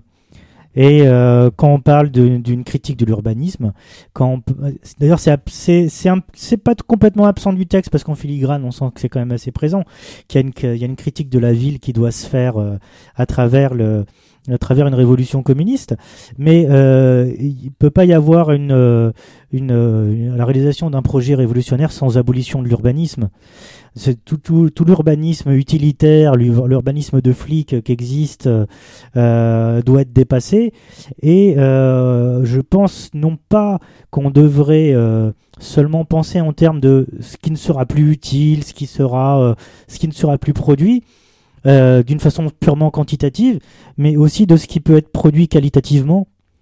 Parce que les sociétés humai- humaines, euh, là on parle plus du travail capitaliste, mais du travail euh, anthropologique, au sens anthropologique, anthropologique seulement, on arrivera à des, à des formes de production impensées, et même à des lieux de production impensés. Parce que les, euh, on voit bien que souvent quand les, euh, quand les, les ouvriers prennent euh, leur usine, je mets leur entre guillemets, la première chose qu'ils font, c'est ouvrir les portes. C'est ouvrir les portes de l'usine. Alors, sauf quand, bien sûr, il y a des bureaucrates saliniens qui sont dans le coin et là, ils mettent les. L'usine est en grève, ils foutent des cadenas. Mais sinon, l'objectif, c'est t'ouvres les portes. T'ouvres les portes, t'organises des fêtes. J'ai vu, euh, j'ai vu des usines en grève où ils, organisaient une station de radio euh, dans, un des locaux euh, attenant à l'usine. C'est quand, je, quand je parlais tout à l'heure d'une abolition de, l'entreprise d'un point de vue économique et juridique, mais ça peut être aussi l'abolition de l'entreprise physique. Avec ses murs, avec ses grandes grilles, avec euh, ses grands espaces mortifères, avec avec ses, ses, son architecture qui est, qui est liée à son esprit de caserne. C'est tout ça aussi. C'est pas seulement qu'on va qu'on va reprendre les boîtes et puis on va changer les outils à l'intérieur, on fera autrement. C'est beaucoup plus que ça. C'est on va pas on va pas on va pas repeindre les murs des prisons. C'est pas ça l'objectif. C'est pas ça l'objectif d'un projet révolutionnaire communiste. Alors tu parles de d'usines qui, qui, doivent disparaître. Moi, je, vois dans cette, dans cette partie qui s'appelle les institutions autonomes, alors qui est déjà un, une terminologie qui est un peu particulière, parce que institution, enfin, euh, on traduit littéralement, mais en l'occurrence, c'est euh, institution au sens d'instituer, hein, c'est-à-dire établir quelque chose pour le fonder d'une manière durable, comme on disait tout à l'heure. Est-ce qu'il n'y a pas comme une forme de, de, de bon, un peu ambiguïté entre ce qu'elle dit, ces organisations autonomes, ces structures autonomes, on pourrait dire ça, structure, enfin ce qu'on veut, quelque chose d'un peu qu'on peut comprendre comme éphémère tout en étant présent, enfin bon voilà, euh, que j'ai nommé conseil ouvrier ou commission d'usine, privilégier la lutte dans l'entreprise, dépasse les appareils syndicaux et les partis. Et pour autant, on a l'impression quand même que ces institutions autonomes, ces organisations autonomes, elles sont vouées à, faire beaucoup de choses, enfin ce qu'on appelle les, les commissions. Euh, des commissions ouvrières ou des commissions de, oui, des commissions ouvrières. Est-ce qu'on n'a pas l'impression quelque chose d'un peu plus pérenne qui n'y paraît? Parce que euh, euh, on a l'impression quand même que, d'après ce qu'elle dit, sont des formes d'organisation qui sont relativement éphémères dans leur échec, qui n'auraient pas euh, pour vocation à s'instituer durablement après la lutte. Et pour autant, à l'intérieur de la lutte, on a tendance, si elles, si elles, se, si elles, si elles réussissent, on a, l'impression qu'elles ont tendance à devoir se pérenniser, ces commissions ouvrières. C'est très ambigu, c'est-à-dire que autant dans l'échec, elles doivent disparaître, et on peut comprendre, et, elles n'ont pas à émerger avant, mais que dans le processus de lutte, euh, mais que pour autant, elles devraient s'instituer comme des nouvelles organisations, des nouvelles structures. C'est pas quelque chose d'un peu ambigu. Est-ce. Ce qui manque dans son texte, est-ce que c'est pas de justement de parler du communisme alors? Parce que si euh, une, les commissions ouvrières sont pérennes, ça veut dire que la classe ouvrière existe toujours. Bah, peut-être, et pourtant elle dit qu'elle dit assez bien qu'il faut qu'elle s'auto elle s'auto abolise, qu'elle est la seule à pouvoir s'auto abolir.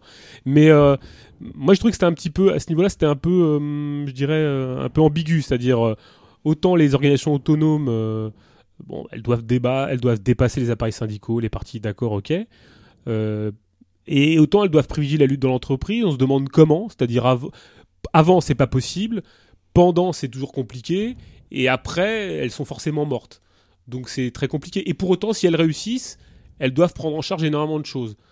Euh, il y a quelque chose d'un peu compliqué. Privilégier la lutte dans l'entreprise, c'est sûr que c'est un petit désaccord avec, euh, euh, avec le texte. C'est-à-dire pourquoi privilégier dans l'entreprise? Pourquoi faire le jeu euh, de, de, la société capitaliste, qui est une société de la séparation, de l'atomisation, en se renfermant dans l'entreprise. La phrase, elle donnerait l'impression de ça, alors que justement, il faut privilégier la, lutte dans la sortie de l'entreprise. La, la, première chose à faire, c'est euh, euh, de se coordonner avec les autres entreprises, parce que de la coordination inter-entreprise seulement pourra naître l'abolition de l'entreprise après. Euh, donc c'est-à-dire que euh, euh, on retombe sur le, sujet de tout à l'heure où l'abolition des entreprises, c'est pas seulement foutre les grilles de, l'usine par terre, les, pas, mettre par terre les, gros murs qui entourent nos boîtes, c'est pas pas que ça, mais c'est aussi économiquement et juridiquement en faisant d'une sorte d'auto-organisation sociale généralisée, comme un tout organique qui fonctionne, qui fonctionne comme un tout et non pas comme juxtaposition euh, euh, d'entreprises euh, isolées les unes les autres, autogérées, et qui fonctionnerait avec une sorte de, de troc généralisé. Ouais, moi, il y a une autre ambiguïté d'ailleurs, là qu'on la soulève. elle dit que ces organisations autonomes, ces, ces institutions autonomes, comme elle l'appelle, sont sorties directement de la lutte. Moi, j'ai l'impression quand même d'une certaine forme de.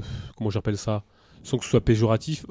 Elle dit elle-même qu'on l'a qualifié de spontanéisme et que c'est un débat hors de propos. Mais quand même, quand même, quand même, euh, moi, une forme de basisme. C'est-à-dire que, euh, bien sûr que. quand c'est lié à des objectifs concrets, à des objectifs, des luttes réelles, c'est important.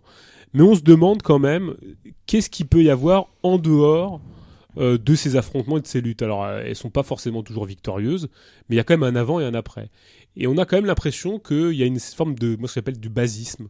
C'est-à-dire que euh, cette spontanéité de la lutte, même si elle n'aime pas ce mot-là et qu'elle s'en revendique pas de la spontanéité, parce qu'elle dit encore une fois que c'est un truc obsolète, pour autant, pour autant, moi j'ai l'impression quand même que voilà, il y a des espèces de, d'attentes particulières à ce niveau-là. or comme on ne sait pas toujours victorieux, il y a un avant et un après. Et on se demande euh, ce qu'on peut faire de tout ça. Et, à ce niveau-là, moi j'ai l'impression, au fur et à mesure du texte, qu'il y a quand même, et je comprends dans la dynamique dans laquelle on est, il y a quand même une forme de négation ou de mise au rencard de la conscience. Euh, pas forcément de la conscience de classe, mais la conscience tout court, dans le sens où de la compréhension, euh, je dirais, qui vient de loin, celle qui vient de loin, qui s'inscrit dans la durée, pas de la conscience révolutionnaire de liée à la lutte momentanée de classe, machin et tout, mais euh, d'un travail qui vient de loin, de conscience, d'organisation des gens qui pensent des trucs en dehors des luttes. Tu, veux dire que le grand absent du texte, c'est la conscience. Même si elle en parle un petit peu, elle évoque un peu, tu, veux dire qu'on on n'a pas cette, euh, cette impression de, on a une impression un peu mécanique bah, C'est-à-dire qu'elle, elle, elle, elle, dit qu'on peut, lui on peut lui reprocher d'être un peu mécaniste, mais euh, moi j'ai l'impression que ce texte, euh, avec ses forces et ses faiblesses bien sûr, mais il a, il a la, la, force de sa faiblesse, en l'occurrence, c'est que bien évidemment, euh, il s'inscrit dans une démarche qui est profondément anti-léniniste, critique des partis, des syndicats, de l'avant-gardisme, il n'y a aucun problème. Et pour autant, moi je l'ai répété dans une autre émission, mais j'ai l'impression qu'on a jeté le bébé Claude Dubin. C'est-à-dire que, à force d'avoir critiqué le léninisme, à juste titre, encore une fois, euh, l'avant-gardisme, bien sûr, euh, on a oublié qu'on était aussi des êtres réfléchissants et que euh, tout ne s'inscrivait pas dans une espèce de, de, lutte plate, momentanée, spontanée. Je veux dire, on ne peut pas dire qu'on a tous compris dans une lutte euh, que bien sûr que les choses fusent, que ça va très vite dans le cours de la lutte. Enfin, on n'est pas des, on est des êtres en construction. Il y a, des, eu un avant et un après des luttes.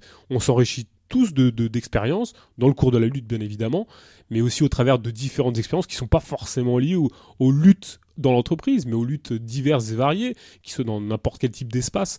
Or, en l'occurrence, moi j'ai l'impression que euh, à ce niveau-là, on, on, nie un peu le rôle de la conscience, et c'est vrai que quand euh, dans sa démarche, je la comprends parce que on a souvent pris la conscience comme un truc venu de l'extérieur. Elle le dit d'ailleurs dans sa Comme une idéologie. Comme une idéologie, un truc venu de l'extérieur, que seuls les, théoriciens issus de la petite bourgeoisie pourraient apporter de l'extérieur, comme ça a été théorisé par Kotsky, repris par Lénine. Tout ça a été théorisé et elle le critique à juste titre, et c'est vrai. Et pour autant, euh, c'est aussi et elle dit aussi que les ouvriers peuvent auto s'auto s'auto diriger avoir eu conscience d'eux-mêmes il y a aucun problème. Et pour autant on a quand même l'impression qu'il y a un, absent quoi. C'est la conscience et peut-être même de la volonté des gens de s'organiser en dehors des boîtes ou en dehors de la spontanéité de la lutte. C'est-à-dire qu'il y aurait alors après qu'est-ce qu'on en fait? C'est un vrai problème parce que ça peut s'institutionnaliser une, une organisation peut d'elle-même devenir une fin et, et ne servir à rien. Et pour le coup c'est peut-être ce qui se passe d'ailleurs elle a peut-être raison d'ailleurs la plupart du temps, les, gens, les, structures qui s'organisent finissent toujours par se reproduire entre elles avec les, mêmes discours circulaires, les mêmes gens issus des mêmes classes sociales. Et, c'est vrai, donc finalement, ça ne mène à rien. Et peut-être qu'effectivement, il faudrait baser tout sur les luttes qui pourraient, à un moment donné, euh, je dirais, euh, prendre euh, corps dans une lutte réelle et concrète et ce serait peut-être la seule voie valable. Le problème c'est que c'est pas satisfaisant non plus. Euh, parce qu'on peut pas attendre qu'il y ait euh, une lutte en particulier ou qu'une lutte se fasse spontanément dans telle boîte. On peut aussi avoir des initiatives au-delà de, quelque chose qui est très objectiviste dans sa problématique, c'est-à-dire euh, attendre les, les, soubresauts du capital pour que ça suscite des contradictions et pour que ces contradictions génèrent des luttes spontanées qui génèrent elles-mêmes de l'autoconscience. Je veux dire, on est des êtres historiques, on a une conscience en dehors des luttes. Et est-ce que pour autant il faut s'éviter de s'organiser et rentrer dans l'art du capital en dehors des luttes qui seraient générées par euh, les, les, les, problèmes de reproduction du capital? Euh, Je veux dire, c'est un vrai problème. Et pour autant, on a conscience que s'organiser en dehors de ces crises-là, ça peut aussi notre, notre perte. C'est-à-dire que euh, on peut se bureaucratiser, on peut se fossiliser, rien comprendre au mouvement qui se passe. Moi, je pense que c'est un peu la, la porie de, ce texte, c'est-à-dire que je, je manque, il manque trop peu de, de, de, problématiques liées à la conscience, euh, et peut-être même à la conscience de classe. Alors ça, mais c'est pas un reproche, hein, c'est juste non, non. en 34 pages, euh, c'est déjà il y a déjà euh, beaucoup sûr. beaucoup de sujets qui sont abo- abordés juste en 34 pages dans dans, dans ce texte. Donc euh, on est on c'est pas c'est une critique, c'est plutôt un complément. On est là pour pour compléter ce qui a été écrit parce que elle essaye quand même d'être assez exhaustive sur le, un certain nombre de problèmes qui se posent euh, euh, pour euh, pour un objectif révolutionnaire. Et je pense qu'elle a pas, elle, veut pas passer à, côté, elle veut pas ignorer certaines questions. Et elle- elle évoque le problème de, des différentes formes de domination qui sont pas seulement euh, dans l'usine, Oui, bien mais sûr. dans toutes les institutions sociales existantes. Euh, elle parle des mouvements euh, sociaux de, de femmes, d'homosexuels, de noirs, qui montrent, la, la- comme elle dit, la pluralité de, de visages de l'opprimé, qui ne se réduit pas à la figure de l'ouvrier industriel. Ça, ça rejoint certains débats actuels Mm, mm, où mm, euh, euh, certains confondent la, la, la critique de mouvements, euh, de mouvements spécifiques dans le sens où ils ne peuvent pas apporter une solution totale à des problèmes partiels, comme une négation des, de ces problèmes spécifiques, ce qui est complètement faux, puisque euh, euh, il peut, euh, il est, il est, il est important de mettre aussi bien au centre de, l'émancipation euh, de l'émancipation prolétarienne, il est aussi bien euh, important de mettre tout au centre de, de, la problématique du projet révolutionnaire, l'émancipation des femmes, les, euh, la suppression des discriminations. Euh, comme elle dit pour la cité, s'il est important de combattre l'État et l'exploitation du travail, il est tout aussi indispensable de lutter pour des relations égalitaires et libérées entre êtres humains qui préfigurent une société fondée sur la solidarité tant au niveau de l'action comme au niveau de la sensibilité. Donc elle, elle essaye de pas passer à travers les, les sujets, mais comme elle le dit, elle, euh, euh, euh, les problèmes de la société actuelle, qui est une société capitaliste, on n'est plus dans, la féodalité, on n'est plus à l'époque des chasseurs-cueilleurs, les problèmes qui se posent euh, dans le- les sociétés capitalistes modernes, euh, qui sont des sociétés de la séparation sociale, et donc de la division et de, de, des oppressions qui en découlent, il ne s'agit pas de passer à, côté de ce problème, il ne s'agit pas non plus de hiérarchiser et de dire que euh, euh, personne n'a jamais hiérarchisé, personne n'a jamais dit que euh, les problèmes des ouvriers étaient supérieurs aux problèmes des, minorités. Personne n'a jamais dit ça. C'est juste que, comme, elle dit, l'épine dorsale, c'est-à-dire au cœur de la transformation euh, du mode de production capitaliste en mode de production communiste, se trouve donc la production matérielle et la classe sociale qui maîtrise cette production matérielle, enfin qui la maîtrise, qui en, qui est en contact avec elle, c'est la classe ouvrière. Et donc, euh, je dirais, on peut même dire euh, malheureusement, entre guillemets, ou heureusement, on ne sait pas, c'est seulement cette, cette classe qui possède les. Enfin, qui, euh, qui utilise les outils de ce, de ce mode de production qui peuvent transformer ce mode de production et donc euh, abolir à travers la, suppression du capitalisme, abolir toutes euh, les différentes figures d'oppression qui peuvent exister. Moi, j'irais même plus loin parce que je dirais, je vais même la citer. Je pense que cette phrase est, très très claire et je pense qu'elle peut permettre de, de, de, mettre des points sur les i de- des débats actuels. C'est-à-dire que, bien sûr, il y a plein de luttes parcellaires. Euh, il n'est pas question de nier euh, la spécificité de chaque, chaque lutte parcellaire. Le problème, c'est qu'elles sont pas révolutionnaires. Et moi, je l'affirme ça. Euh, et je dirais, et pourquoi je l'affirme? En, en citant euh, Lucia Bruno. Euh, parce que je pense qu'elle a raison de dire une lutte est révolutionnaire quand elle crée des relations sociales qui permettent l'union de tous les travailleurs. En l'occurrence, les luttes actuelles ne permettent pas l'union de tous les travailleurs. Elles permettent leur fragmentation, elles permettent leur division, leur concurrence, Leur hiérarchisation. leur hiérarchisation. Elles permettent surtout à, certains de se mettre en avant sans jamais remettre en cause le capitalisme ou de défendre des spécificités de lutte, mais pour jamais défendre, en tout cas jamais essayer de, contrecarrer le projet de domination et, d'exploitation.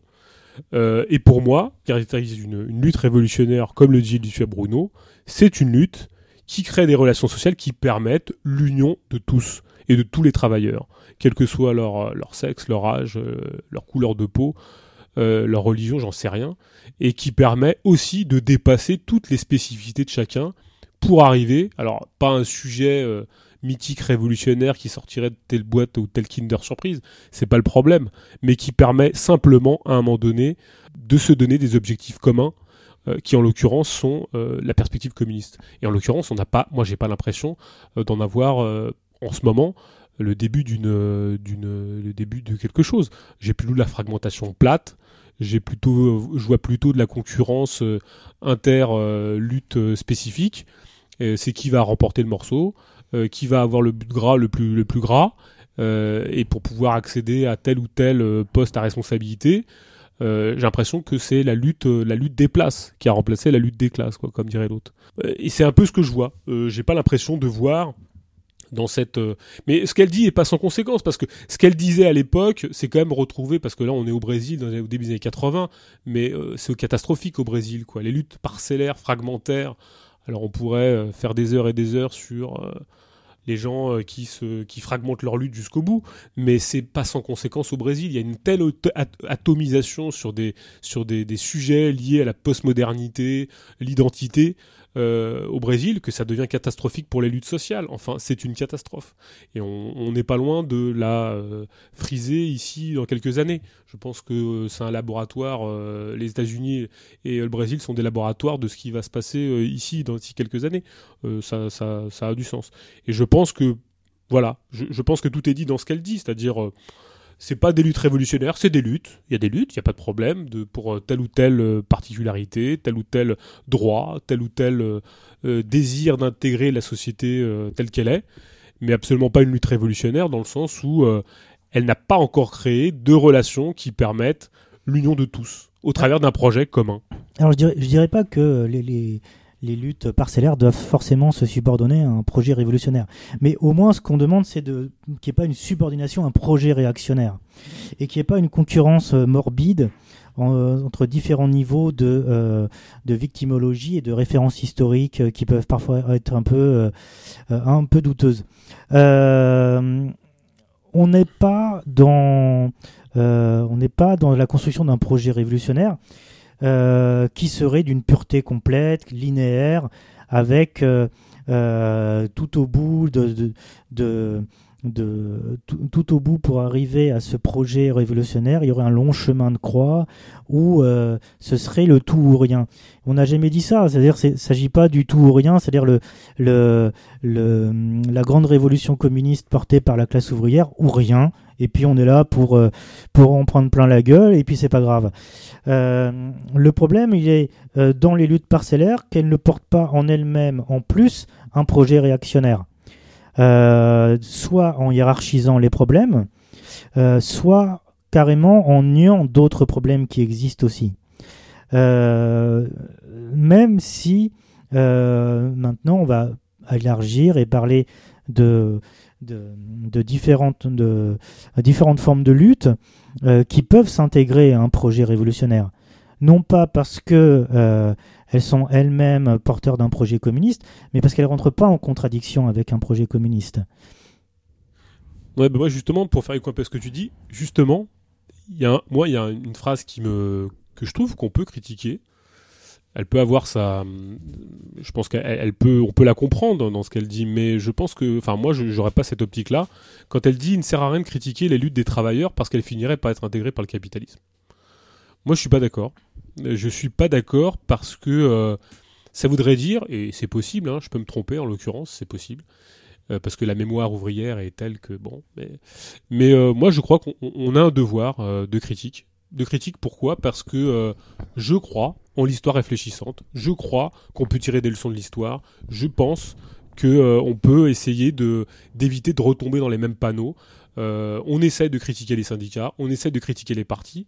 C'est au nom de ça, parce que sinon on se ferait toujours avoir par les partis, toujours avoir par les syndicats, toujours avoir pour euh, la, la lutte pour la carotte, et je pense que ce qui caractérise un révolutionnaire, c'est justement de ne pas avoir la mémoire courte, de ne pas se faire enfler à chaque fois par les mêmes stratagèmes, les mêmes gens qui veulent nous rouler dans la farine.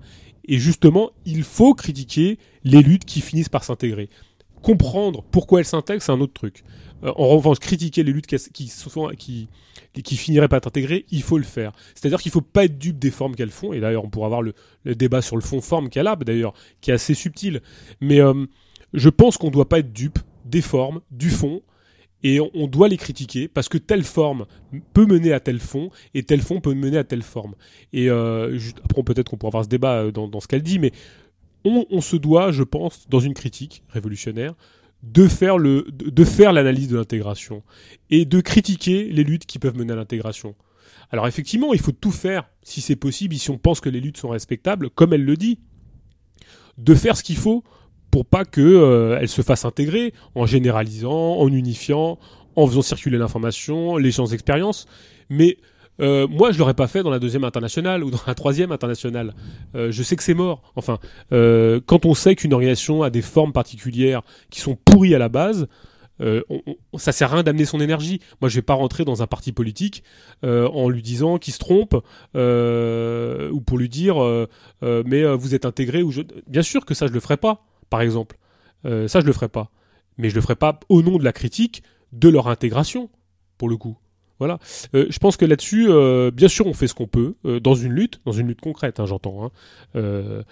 et même quand les gens peut-être se fourvoient, en tout cas pensent avoir de vrais amis. par exemple, on allait voir les syndicats. Oui, il faut leur dire, les syndicats ne sont pas nos amis. Les syndicats sont des courroies de transmission. C'est une relation liée à l'État. Ils sont arrosés par le flou d'État. Il y a des bureaucrates dans les syndicats qui sont là pour reproduire la domination de classe. C'est des interlocuteurs de la des appareils d'État, de répression, de contrôle de la force de travail, qui ont un vrai qui ont une vraie présence à l'intérieur des boîtes de nuisance. Alors après, il est évident que leur nuisance est proportionnelle à euh, l'inactivité de la classe en lutte, c'est évident. Le jour où il y aura une vraie force puissante euh, prolétarienne en acte qui pourra balayer les syndicats, on en reparlera, mais pour le moment, ils ont un vrai travail, ils ont un vrai pouvoir de nuisance. Euh, la seule chose qu'on puisse faire, c'est au moins critiquer les luttes qui se fourvoierait en appelant les syndicats à l'aide, par exemple. Et ça, c'est une nécessité politique. C'est un vrai débat politique là-dessus. Ceci dit, tant que tant qu'une lutte euh, n'a pas atteint un point de rupture, euh, il n'y a aucune raison euh, qu'elle s'échappe de la coupe des syndicats mais euh, l'intégration, enfin l'intégration est totale.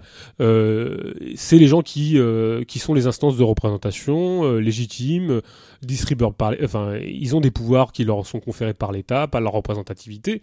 Il est évident qu'on on a très peu, c'est très difficile de, de, de contrecarrer les syndicats avec leur présence massive, même s'ils représentent rien en termes de, enfin dans la fonction publique c'est un peu plus conséquent que dans le privé on va atteindre les 20% dans la fonction publique, c'est 8% dans le privé, c'est pas grand chose en termes de proportion de syndiqués, mais c'est une vraie présence massive et totale en termes de représentativité euh, dans le dialogue social. Ils sont très très présents. En revanche, c'est vrai qu'il y a peu de syndiqués. Le jour où les, non-syndiqués rentreront dans l'art des bureaucraties syndicales, on en reparlera. Et c'est peut-être là, à mon avis, que, pose, que ça pose problème. C'est-à-dire qu'on peut dénoncer les syndicats sur leur mainmise en termes, en de, contrôleurs, de gestionnaires, euh, d'intermédiaires de, la de, de, la, de, la gestion entre interface patronat, État, bourgeoisie. Autant euh, on peut pas on peut pas dire que euh, même si ils peuvent mettre des chapes de plomb pour éviter que les gens s'organisent je ne sais quoi mais s'il y avait une vraie auto-organisation des prolétaires en dehors des syndicats ils les balayeraient en cinq minutes je veux dire euh, ils les déborderaient si vraiment le mouvement était massif et puissant les syndicats ne vaudraient plus rien ils ne valent, ils ont un vrai pouvoir de nuisance, mais leur nuisance est proportionnelle à l'inactivité de la classe en lutte, enfin à mon avis. Peut-être que je me trompe, mais bon. Non, clairement. Euh, il y, a, y a de ce débat, il y a ce débat sur, euh, euh, sur le fond et la forme. Elle dit le fond des luttes est la forme qu'elles prennent à un moment donné. Est-ce que ça pose pas un problème? Alors elle dit après très, très explicitement la perspective socialiste est intrinsèque au type d'organisation égalitaire et collective. Parce qu'il n'y a pas de problème qui surgissent dans la lutte autonome. Mais est-ce que le fond des luttes c'est la forme qu'elles prennent? Alors, on pourrait dire oui, dans un premier temps, c'est-à-dire effectivement, euh, quand une lutte est égalitaire, euh, anti-hiérarchique, euh, qu'elle se veut anticapitaliste, qu'elle établisse des commissions de travailleurs, qu'elle délègue d'une manière socialiste ou communiste la manière dont, on doit gérer éventuellement le pouvoir, qu'elle se veut internationaliste, bon, bien sûr, on a l'impression que ça pourrait imprimer une, un fond, cette forme. Mais ce fond n'est pas un fond politique, déjà. Donc, en ce sens-là, moi, j'aurais pas tendance à dire que la forme, le, fond est la forme qu'elle prenne. Est-ce qu'il y a alors elle refuse cette dichotomie, elle dit hein, moi je refuse cette dichotomie euh, entre euh, la forme d'organisation euh, pour elle la forme d'organisation ne dépend pas du la forme d'organisation ne dépend pas du fond. Mais moi j'ai quand même l'impression quand même que le fond déteint vraiment sur la forme. en tout cas il faudrait être plus, plus dialectiser ce lien entre fond et forme, moins dire pour moi mais là aussi c'est peut-être un débat. Est-ce que la forme d'organisation dépend du fond? Je pense que bon, elle n'a pas été très claire sur ce sujet-là. Dans... Euh, je pense même qu'à un moment elle se contredit un petit peu. Bon, elle dit qu'elle refuse la dichotomie en tout cas. C'est ça amène à revenir à la définition qu'elle donne de l'autonomie ouvrière.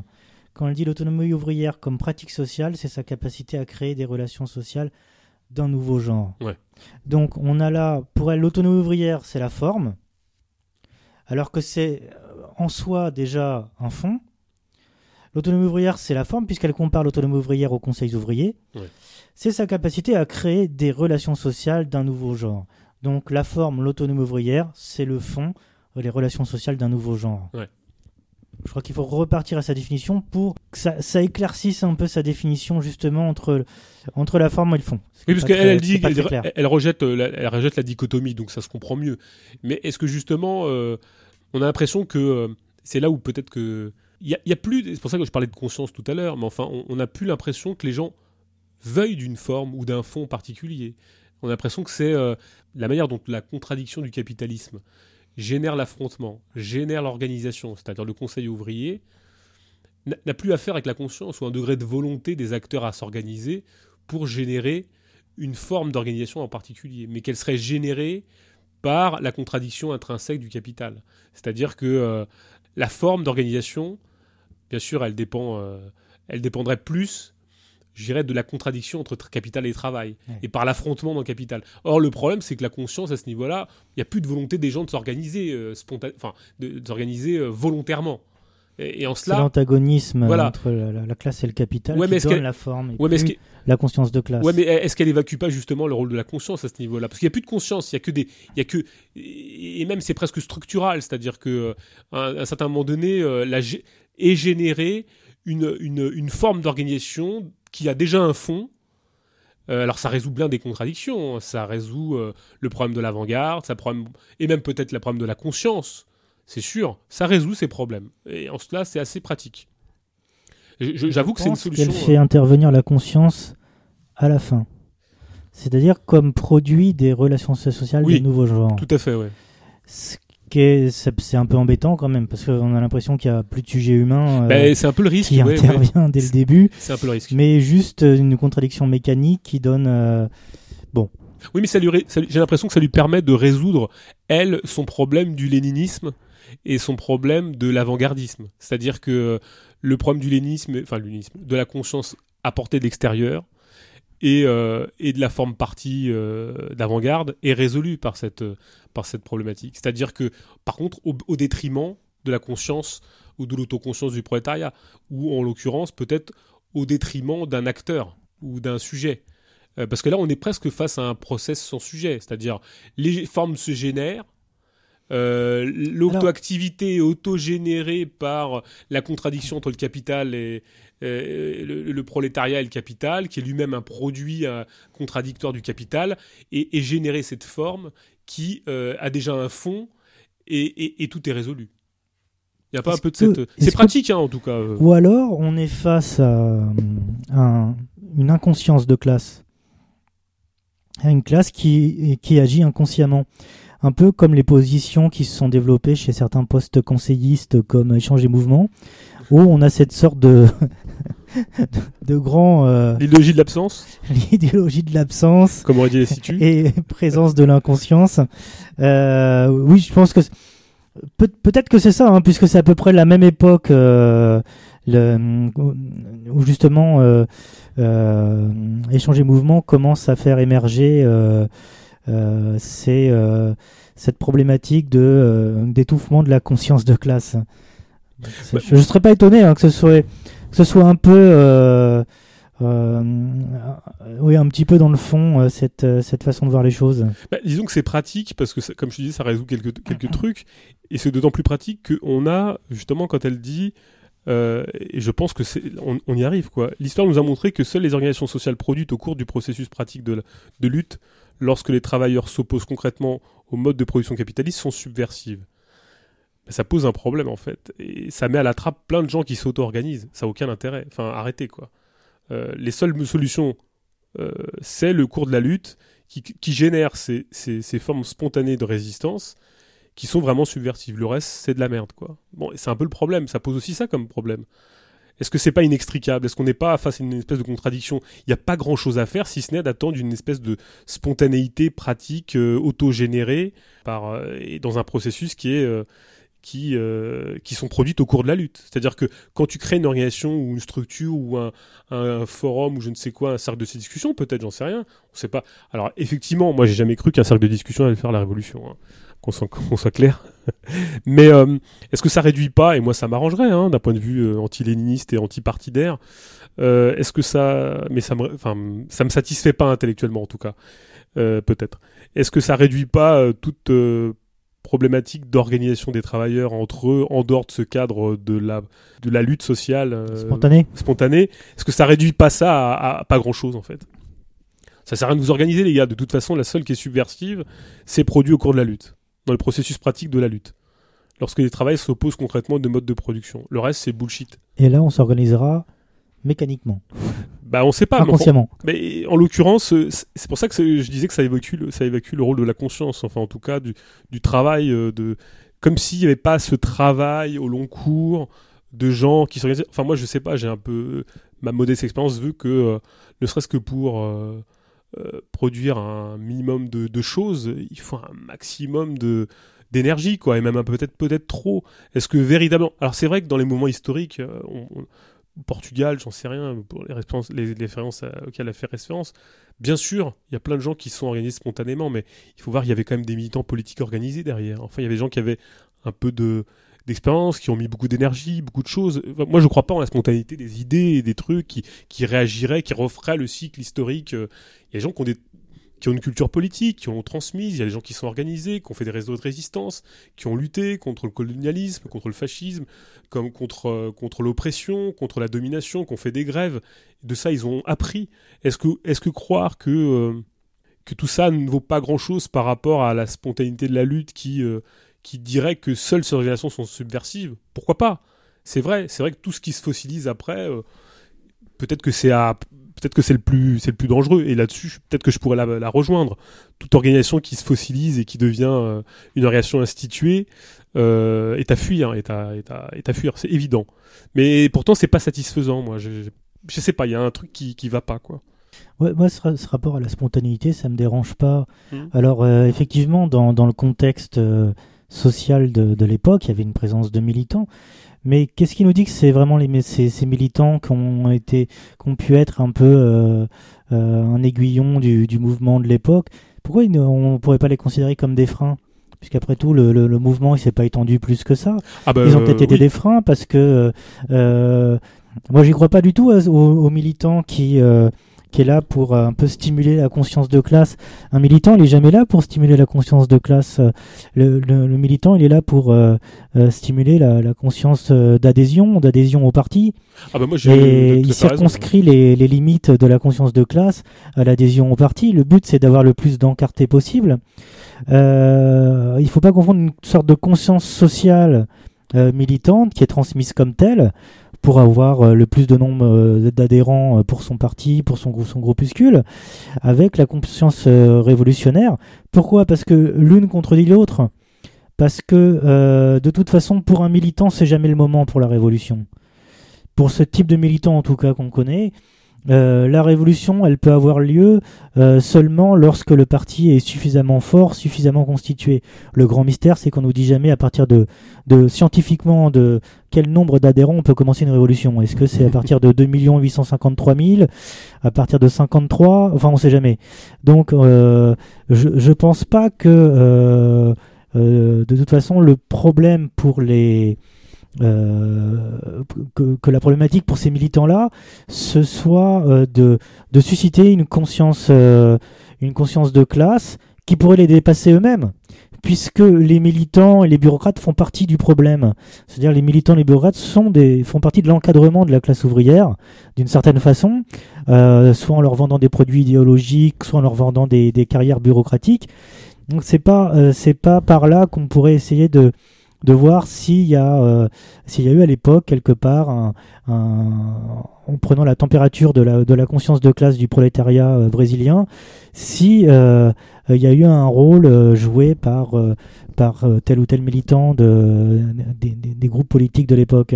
Moi, je, me fais l'avocat du diable parce que moi, j'ai envie de reprendre la enfin, le propos de Phil Mailer, qui avait écrit La Révolution impossible sur, sur l'expérience portugaise. Il disait très clairement hein, les, plus grands ennemis euh, des prolétaires en lutte, c'est les organisations eux-mêmes. Hein. Euh, les, les, plus grands ennemis qu'on retrouvait, euh, enfin les plus grands les, plus grands, ceux qui, qui ont mettait le plus de bâtons dans les roues au mouvement autonome, ça a toujours été les bureaucrates partidaires organisés qui, qui, avait, qui prenaient la parole à la place des autres et qui voulaient substituer. Exactement, exactement. les, bien sûr. Les, les, les, les, pires ennemis que tu as sur le, sur le moment, et on le voit très bien quand on fait des, des, des, assemblées générales dans les boîtes où euh, on voit arriver euh, l'ambertiste de service euh, avec son, son autocollant Force ouvrière.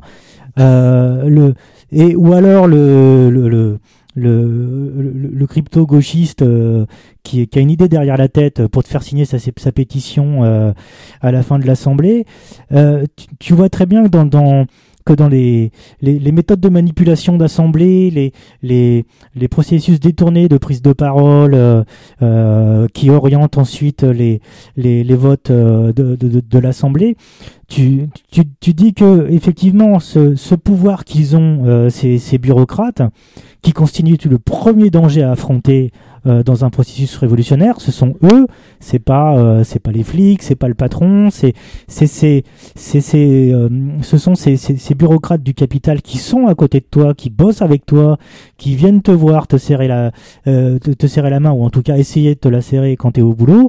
les, les mes ennemis, ce sont eux parce que ce sont ceux qui vont vouloir détourner le mouvement, ce sont ceux qui vont vouloir le le le le saboter d'une façon ou d'une autre pour arriver à leur propre fin, soit pour des négociations, pour ensuite euh, euh, se montrer comme des négociateurs valables, soit en te disant c'est pas le moment, le parti révolutionnaire est pas assez fort, on fera ça dans dix ans euh, seulement quand on aura dépassé le, stade de 43 000 adhérents.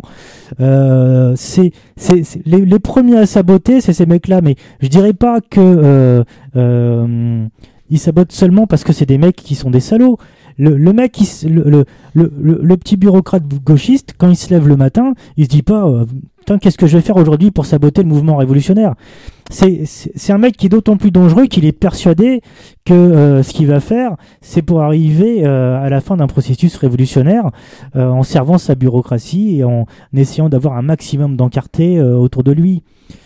c'est d'autant plus pervers c'est que euh, y a pas, c'est pas des, des, des, bureaucrates et des gauchistes qui font un complot euh, consciemment euh, contre la classe ouvrière en se réunissant dans les caves avec la CFDT et le patronat.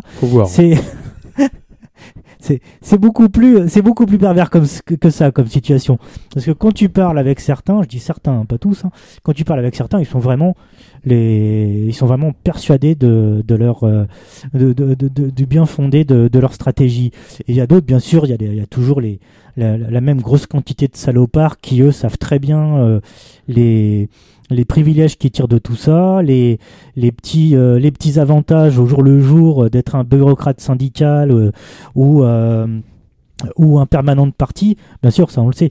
Ça, c'est une problématique différente. Moi, j'ai envie de, de, de, de m'autocritiquer dans la critique que je faisais. Parce qu'on va résoudre, on essaie de résoudre les, les, les, les, choses avec, euh, avec euh, Lucia Bruno. Euh, bon, tout à l'heure, effectivement, on parlait de, de sujet, de process sans sujet. Et en fait, elle donne un peu la clé de, de, de cette problématique, euh, notamment celle de la conscience, puisqu'on le faisait, on le faisait, on le faisait au début, le, un peu le procès de la conscience. Mais elle résout cette, cette problématique en disant quand même, euh, et ça s'inscrit vraiment dans une problématique d'auto-activité. Alors, on n'a pas résolu euh, peut-être ce rôle de la conscience, mais d'après les phrases qu'elle nous donne, elle nous donne quand même des pistes. Elle nous dit si la classe ouvrière est capable de combattre directement de manière autonome, elle est également en mesure de comprendre la lutte et de produire les idées nécessaires pour son développement. Et elle poursuit le fondement de la conscience révolutionnaire se trouve dans l'unité prolétarienne et sa pratique anticapitaliste.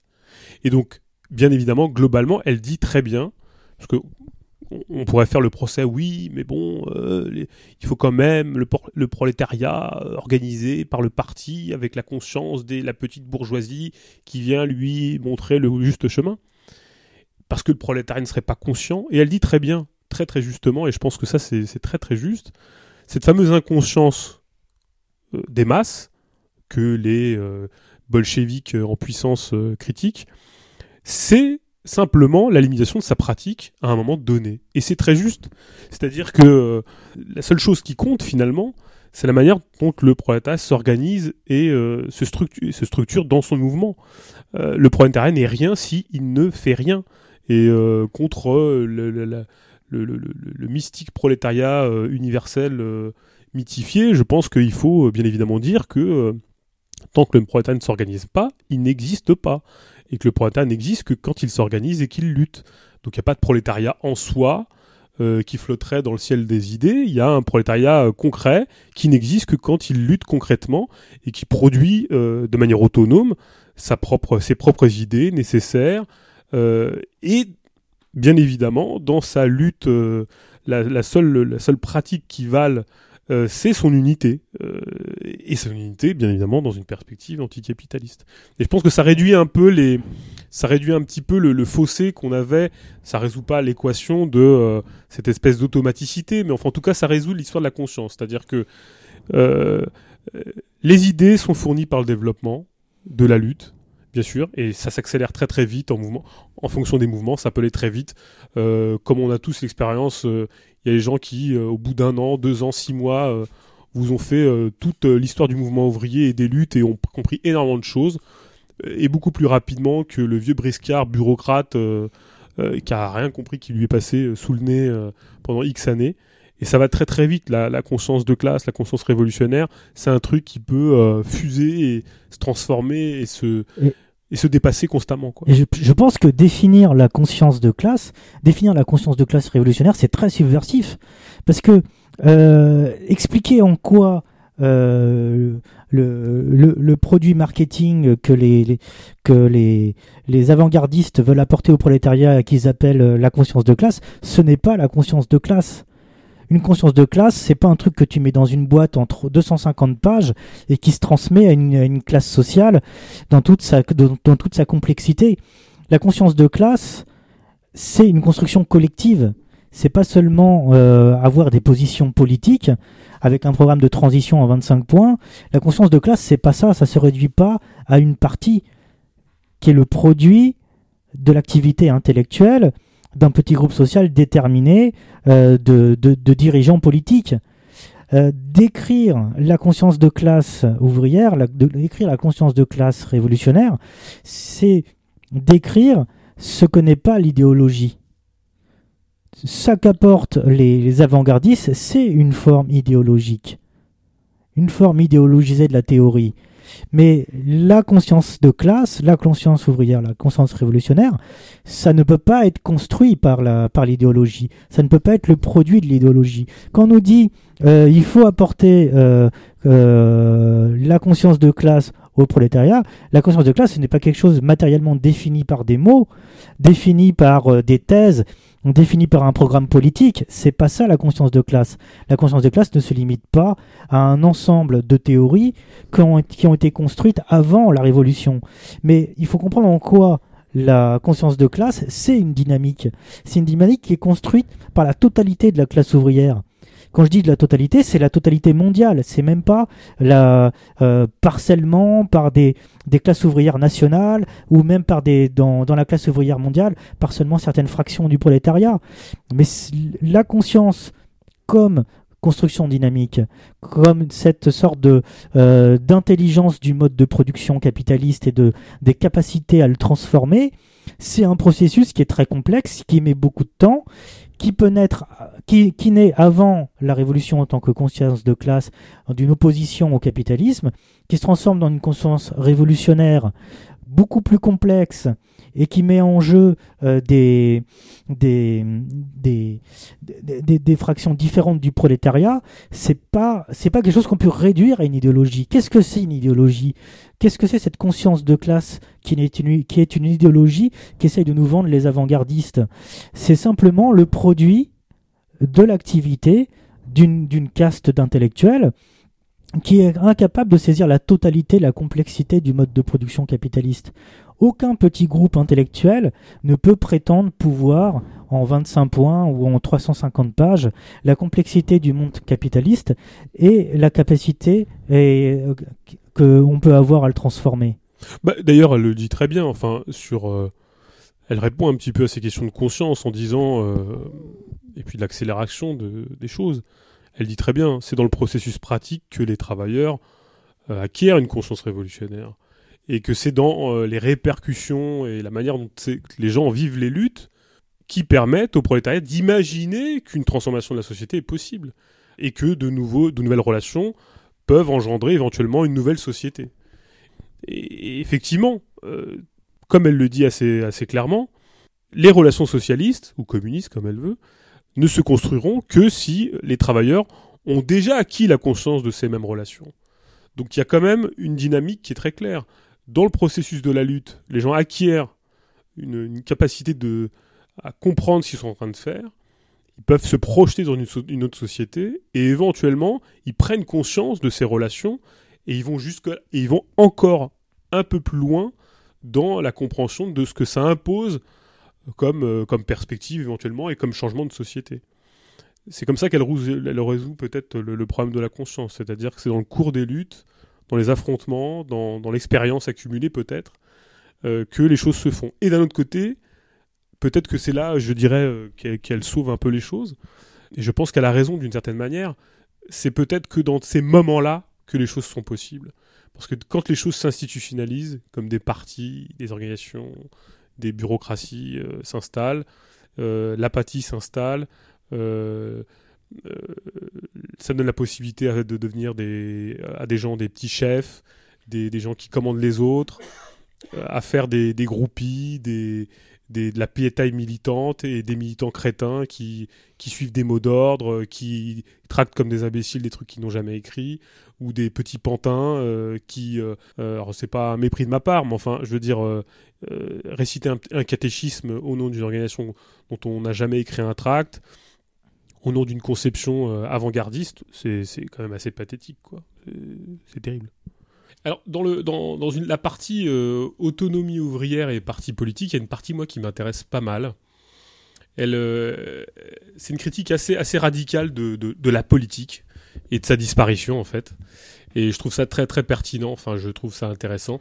Elle, elle rappelle certaines petites choses, enfin, et c'est ce qui caractérise véritablement l'autonomie qui doit euh, vraiment, enfin l'autonomie ouvrière, qui doit vraiment se dégager euh, de toute option euh, politique partidaire, des partis. Et la plupart, comme elle le dit, sont tous tributaires de l'axe idéologique de la deuxième, internationale. et c'est vrai que ce qui fonde, ce qui fonde le, parti politique, c'est la séparation entre le politique et l'économique. Et cette séparation a fondé euh, elle a fondé l'apparition de la figure du politique, du politicien et du parti politique. Et euh, elle, elle, le souligne assez bien, le, communisme euh, doit être compris comme la disparition du politique. Alors du politique politicien, mais de la merde politique à gérer. ça c'est assez juste. Et ce que je trouvais assez juste aussi, c'est... alors elle le dit assez bien, hein, euh, maintenir bien sûr la, scission entre euh, l'activité politique d'un côté et l'activité économique de l'autre, c'est-à-dire par exemple partis et syndicats ou je ne sais quoi, enfin toutes ces euh, structures politiciennes, c'est empêcher, c'est de s'empêcher de de, de, d'entrevoir l'extinction du politique et d'entrevoir éventuellement de nouveaux rapports de production. Ça, c'est assez juste et c'est quelque chose d'assez important. Ce que je trouve encore peut-être le, plus important, c'est la manière dont elle analyse les, partis politiques de gauche qui, pour elle, ont toujours utilisé un discours ambigu sur les socialisations des moyens de production, qui, qui ont fait penser, qui ont fait croire que l'étatisation, c'était la fin du, capitalisme, euh, comme l'élimination de la propriété privée. Toute cette gauche actuelle, euh, néo-keynésienne ou marxiste-léniniste ou, euh, que sais-je, confondent toujours l'aspect juridique de la propriété de, propriété, c'est-à-dire la propriété collective d'État, propriété capitaliste privée par exemple, avec l'aspect infrastructurel des rapports de production. Et ça, c'est toujours l'arnaque dans laquelle on tombe, euh, que ce soit euh, que ce soit à gauche, à l'extrême gauche. Euh, étatisation des moyens de production est censé correspondre au socialisme. Alors effectivement, peut-être que c'est un peu plus subtil maintenant dans la dans la gauche du radical où il y a une critique de l'État et machin. mais toujours pour revenir, quand on nous fait le même sketch du NPA à la force insoumise, toujours le même sketch sur étatisation, c'est de l'anticapitalisme. Alors ça, c'est vraiment l'escroquerie euh, ultime de l'anticapitalisme d'État, euh, ce qu'on appellerait, nous, peut-être l'altercapitalisme. Et ce qui est peut-être aussi euh, très important, c'est cette, dénonciation de, de ce que il était bon ton dans les milieux trotskistes d'appeler le contrôle ouvrier. Alors le contrôle ouvrier, c'est, alors comme elle le dit, si je dis pas de bêtises en reprenant la phrase, le contrôle ouvrier, c'est quand un groupe de travailleurs est revenu par la direction d'une entreprise et qui se transforme en co-gestionnaire du capital. Et je trouve que c'est assez juste, euh, parce que c'est tout ce baratin trotskiste, néostal sur le contrôle ouvrier qui nous est toujours déversé par euh, les organisations trotskistes, euh, pour autant toujours présentes dans le paysage politique, qui nous parlent d'ouvrir les livres de compte, qui nous font toujours ce, ce, cette histoire du programme de transition qui peut le moins, un peu le moins, hein, parce que c'est un peu ça. Et donc, elle revient sur cette critique du contrôle ouvrier, qui est vraiment une vaste fumisterie, puisque bien évidemment, euh, c'est simplement être les, les co-gestionnaires ou les gestionnaires des problèmes de l'entreprise et de la merde à gérer. Quoi. Donc ça, c'est trouvé assez, assez juste de la part de, euh, de Lucia Bruno. Euh, critique de la politique, bien sûr, critique de, la séparation entre dirigeants et dirigés, qui est quand même, somme toute, une vision assez héritée, j'ai l'impression, moi, d'une critique faite par euh, Socialisme ou Barbarie. Et, donc ce qui rend nécessaire, bien évidemment, la euh, suppression de tous les partis politiques, bien évidemment, qui sont des organisations bourgeoises de la représentation euh, du prolétariat, donc euh, absolument à liquider. Et ce que je trouve aussi important, c'est bien évidemment ce qu'elle dit sur les idées que peuvent avoir les individus sur eux-mêmes. Bien évidemment, c'est pas sur les idées révolutionnaires qu'on peut tabler sur sur ce qu'est un révolutionnaire, mais plutôt sur la pratique que chacun de nous développe. Alors effectivement, il ne faut pas non plus sombrer dans une sorte de praxéocentrisme euh, mal compris, mais il est évident que euh, la capacité que nous avons ou que euh, nous avons tous à rejoindre les luttes collectives, c'est à ce moment-là qu'on peut, je pense, considérer que les choses deviennent intéressantes. Et pas dans la radicalité verbeuse ou verbale euh, de prise de position politique. Ça n'a pas beaucoup d'intérêt, c'est bien pour, euh, pour jouer au radical de salon, mais ça n'a pas beaucoup d'intérêt euh, pratiquement.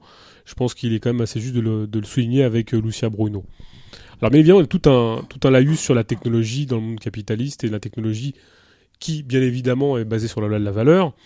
Elle, elle, elle, elle dit bien que je crois qu'il n'y a pas grand-chose à reprendre de la société capitaliste et de sa technologie, si ce n'est de reprendre ce qui est peut-être utilisable. Donc, donc il y a juste, euh, une juste évaluation à faire de, ce qu'est la technologie euh, débarrassée de sa problématique euh, orientée vers l'accumulation de, de, de, valeur. Mais c'est pas suffisant peut-être pour nous. J'ai l'impression qu'il faut quand même peut-être aller plus loin. Mais bon, on va pas s'amuser à construire d'autres pistes. ce petit laïus fait, Manu, est-ce qu'il y a une forme de conclusion euh, sur. Euh, bon, elle parle du syndicat, euh, de l'autonomie ouvrière des syndicats. Bon, somme toutes des choses qu'on connaît tous. Peut-être qu'à à relativiser, parce que le poids des syndicats dans le capitalisme, même s'il est présent, il n'est peut-être pas aussi puissant, enfin aussi prégnant qu'il l'a été dans les années 70-80, parce qu'elle fait état de, de situations, même si sur certains trucs c'est assez juste, mais enfin, la prégnance des syndicats et l'imbrication avec euh, les entreprises est moins prégnant, enfin, en termes de capitalisation, de, pouvoir, enfin, pénétration des, marchés. C'est un peu plus complexe dans nos latitudes, comme elle le dit. Bon, pour certains trucs, ça reste, ça reste encore valable. Est-ce que est-ce qu'on peut conclure sur le, ce qu'elle propose, enfin sur son, sa conclusion, c'est autonomie et socialisme. elle dit il s'agit d'instituer des formes de, travail, des nouvelles formes de travail. Mais est-ce qu'il est ne s'agit pas tant finalement de plus d'en détruire que d'en instituer de nouvelles? Parce que euh, bien évidemment, on peut être dans un processus créatif, mais est-ce qu'il n'y a pas plus à détruire qu'à construire finalement, sans jouer une liste de services Mais euh, quand, on, quand on regarde un peu la société dans laquelle on vit, on a, on a 90% de ce qui est fait, de ce qui est produit, de ce qui est généré, c'est de la merde. Est-ce qu'il n'y a, pas un travail d'écrémage à faire dans un premier temps? Plutôt que de dire détruire, on peut dire dépérir. Oui, dépérir, des, dépérir. Dépérissement. Euh. Dépérir, oui. Donc euh, ça ferait un peu moins nihiliste euh, de parler de dépérissement plutôt que de destruction. Oui, je pense que c'est possible d'envoyer pas mal de pas mal de fétiches du capital dans les musées. Euh, ce serait même assez drôle euh, pour l'avenir. Mais euh, comme elle le propose bien, le, la, la, centralité pour elle dans la construction du socialisme, c'est on va dire l'abolition du marché. Elle parle du marché à un moment. Je ne sais pas si tu as le, mm-hmm. devant toi. Et je pense que c'est plus que euh, le travail en soi, comment transformer le travail anthropologique, hein, on parle du travail anthropologique, euh, c'est euh, ce qu'elle essaye de chercher à chaque fois, c'est qu'est-ce qui est au cœur du, capitalisme? Qu'est-ce qui est au cœur de ce mode de production qu'on veut, qu'on veut abolir? Alors je pense que peut-être que quand elle parle du marché, elle veut induire beaucoup d'autres choses avec ça. Parce qu'elle parle de marchandises, elle parle même d'homme marchandise à un moment dans son texte. Euh, l'ouvrier en tant qu'homme marchandise. Euh, je pense qu'elle a raison quand elle, quand elle parle de marchandises, quand elle parle du marché, parce que ça peut impliquer beaucoup de choses. Quand je parlais tout à l'heure d'entreprise, d'abolition de l'entreprise, tout comme si on parle d'abolition de l'argent, euh, tous les autres fétiches du capitalisme, c'est euh, l'ultime. Est-ce que l'ultime fétiche, finalement, c'est pas euh, un des rares mots qu'elle a employé dans son texte euh, et, dont elle propose l'abolition comme finalité du communisme, c'est-à-dire le marché Parce que finalement, le marché, que ce soit le capitalisme. le capitalisme privé ou le capitalisme bureaucratique, il a toujours été présent d'une façon ou d'une autre. d'une façon intégrale, d'une façon euh, international pour le capitalisme bureaucratique.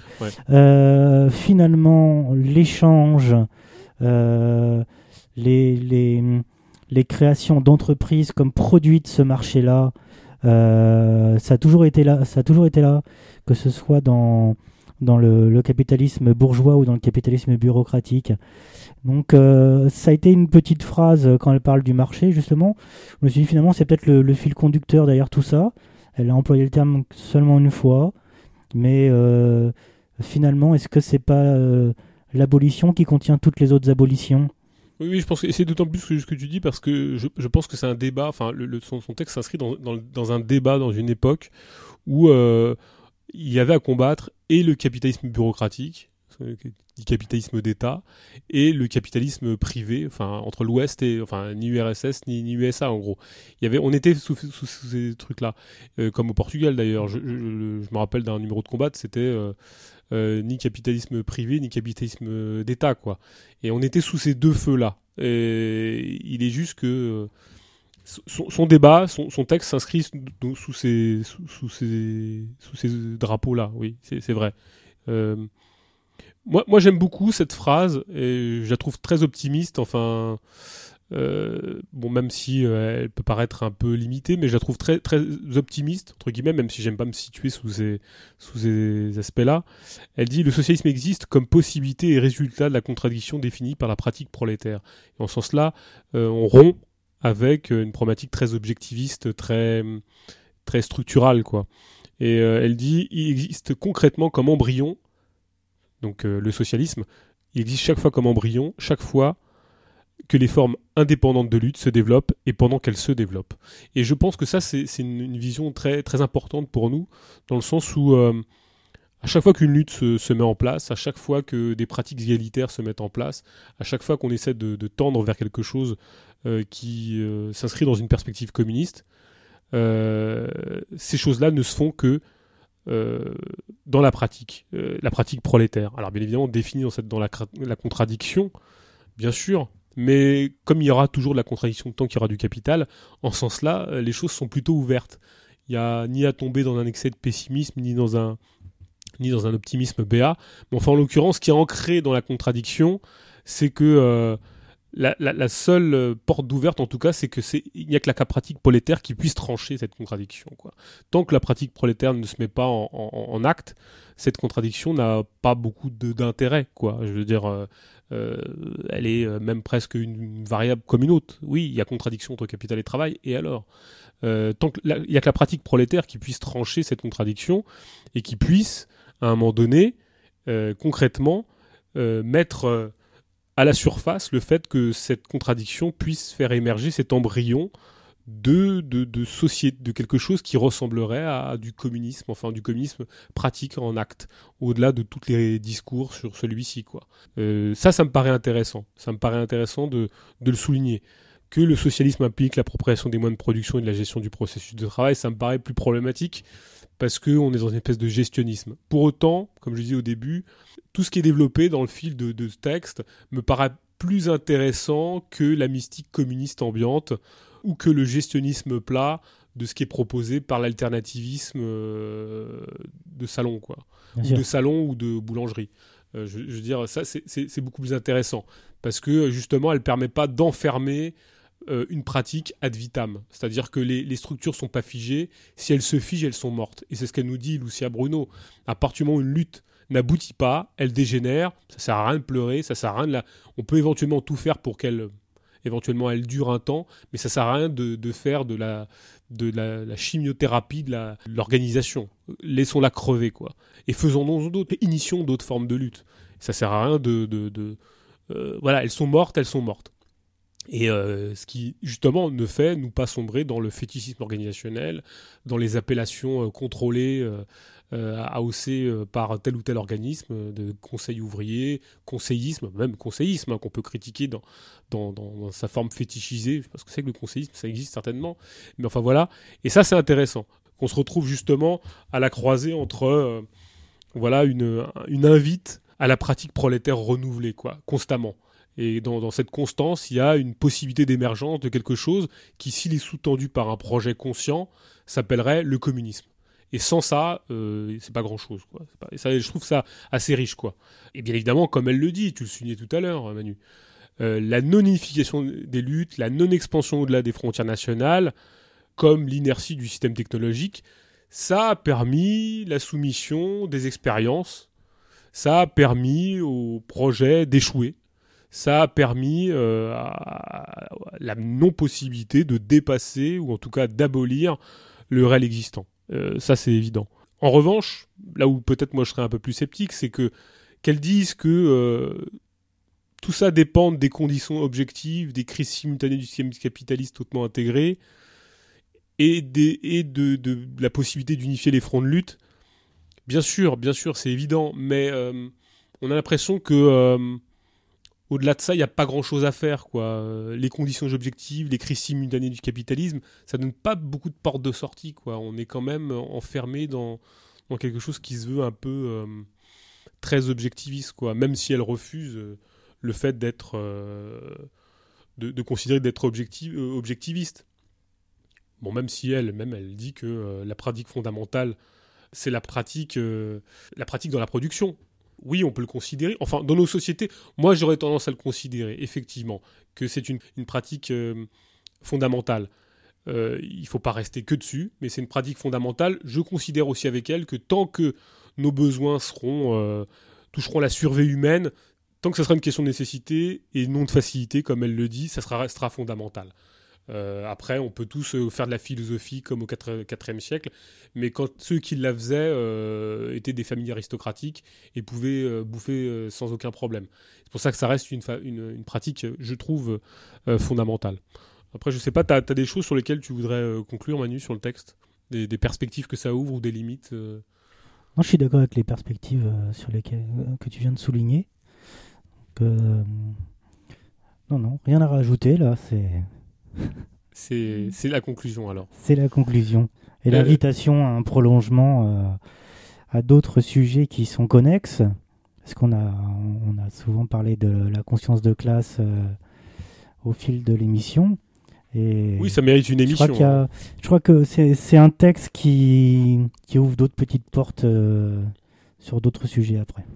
Ah oui, moi j'ai même. Alors pour le coup, moi je vais conclure simplement une chose puisqu'en ce moment c'est très à la mode, euh, tout ça. Euh, tout ce qui vient de l'université, tous les gens qui s'organisent dans les universités de sciences sociales, euh, qui pensent la révolution, qui s'organisent pour penser l'émancipation sans les prolétaires, qui dissertent avec sur les chasubles dans les chaires d'université. Euh, ce que dit, alors moi je suis pas d'accord avec Lucia Bruno, elle dit euh, ce ne sera pas, enfin en partie en tout cas, elle dit ce ne sera pas dans les universités ou dans les centres de recherche en sciences sociales que la révolution trouvera son point de départ ou sa négation. Alors ça je suis d'accord, sa négation non, mais ils nous font quand même chier et ils nous font perdre beaucoup de temps en polluant les débats et l'actualité. C'est dommage, ça fragmente un peu plus, mais en cela je suis assez d'accord avec elle. C'est pas là-dessus qu'il faut euh, trop trop se focaliser et avec elle je dis aussi sans aucun problème c'est vers le réel et c'est vers lui que nous devons nous tourner, pas devant les euh, chamailleries des, euh, des intellos euh, de chair qui glosent sur des terminologies à n'en plus finir, parce qu'ils ont le temps que pour ça, ils sont payés pour ça, ils nous font chier avec ça.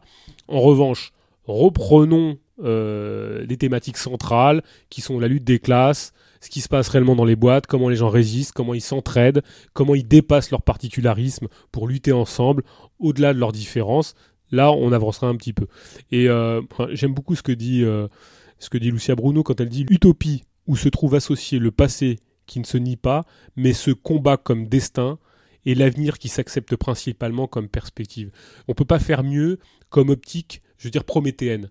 Et euh, je, trouve que là, là-dessus, je pense que euh, c'est là-dessus qu'on doit reprendre l'initiative, c'est-à-dire nous ne sommes pas euh, ni des robots, ni on ne sommes pas face à un process sans sujet, nous sommes des acteurs historiques.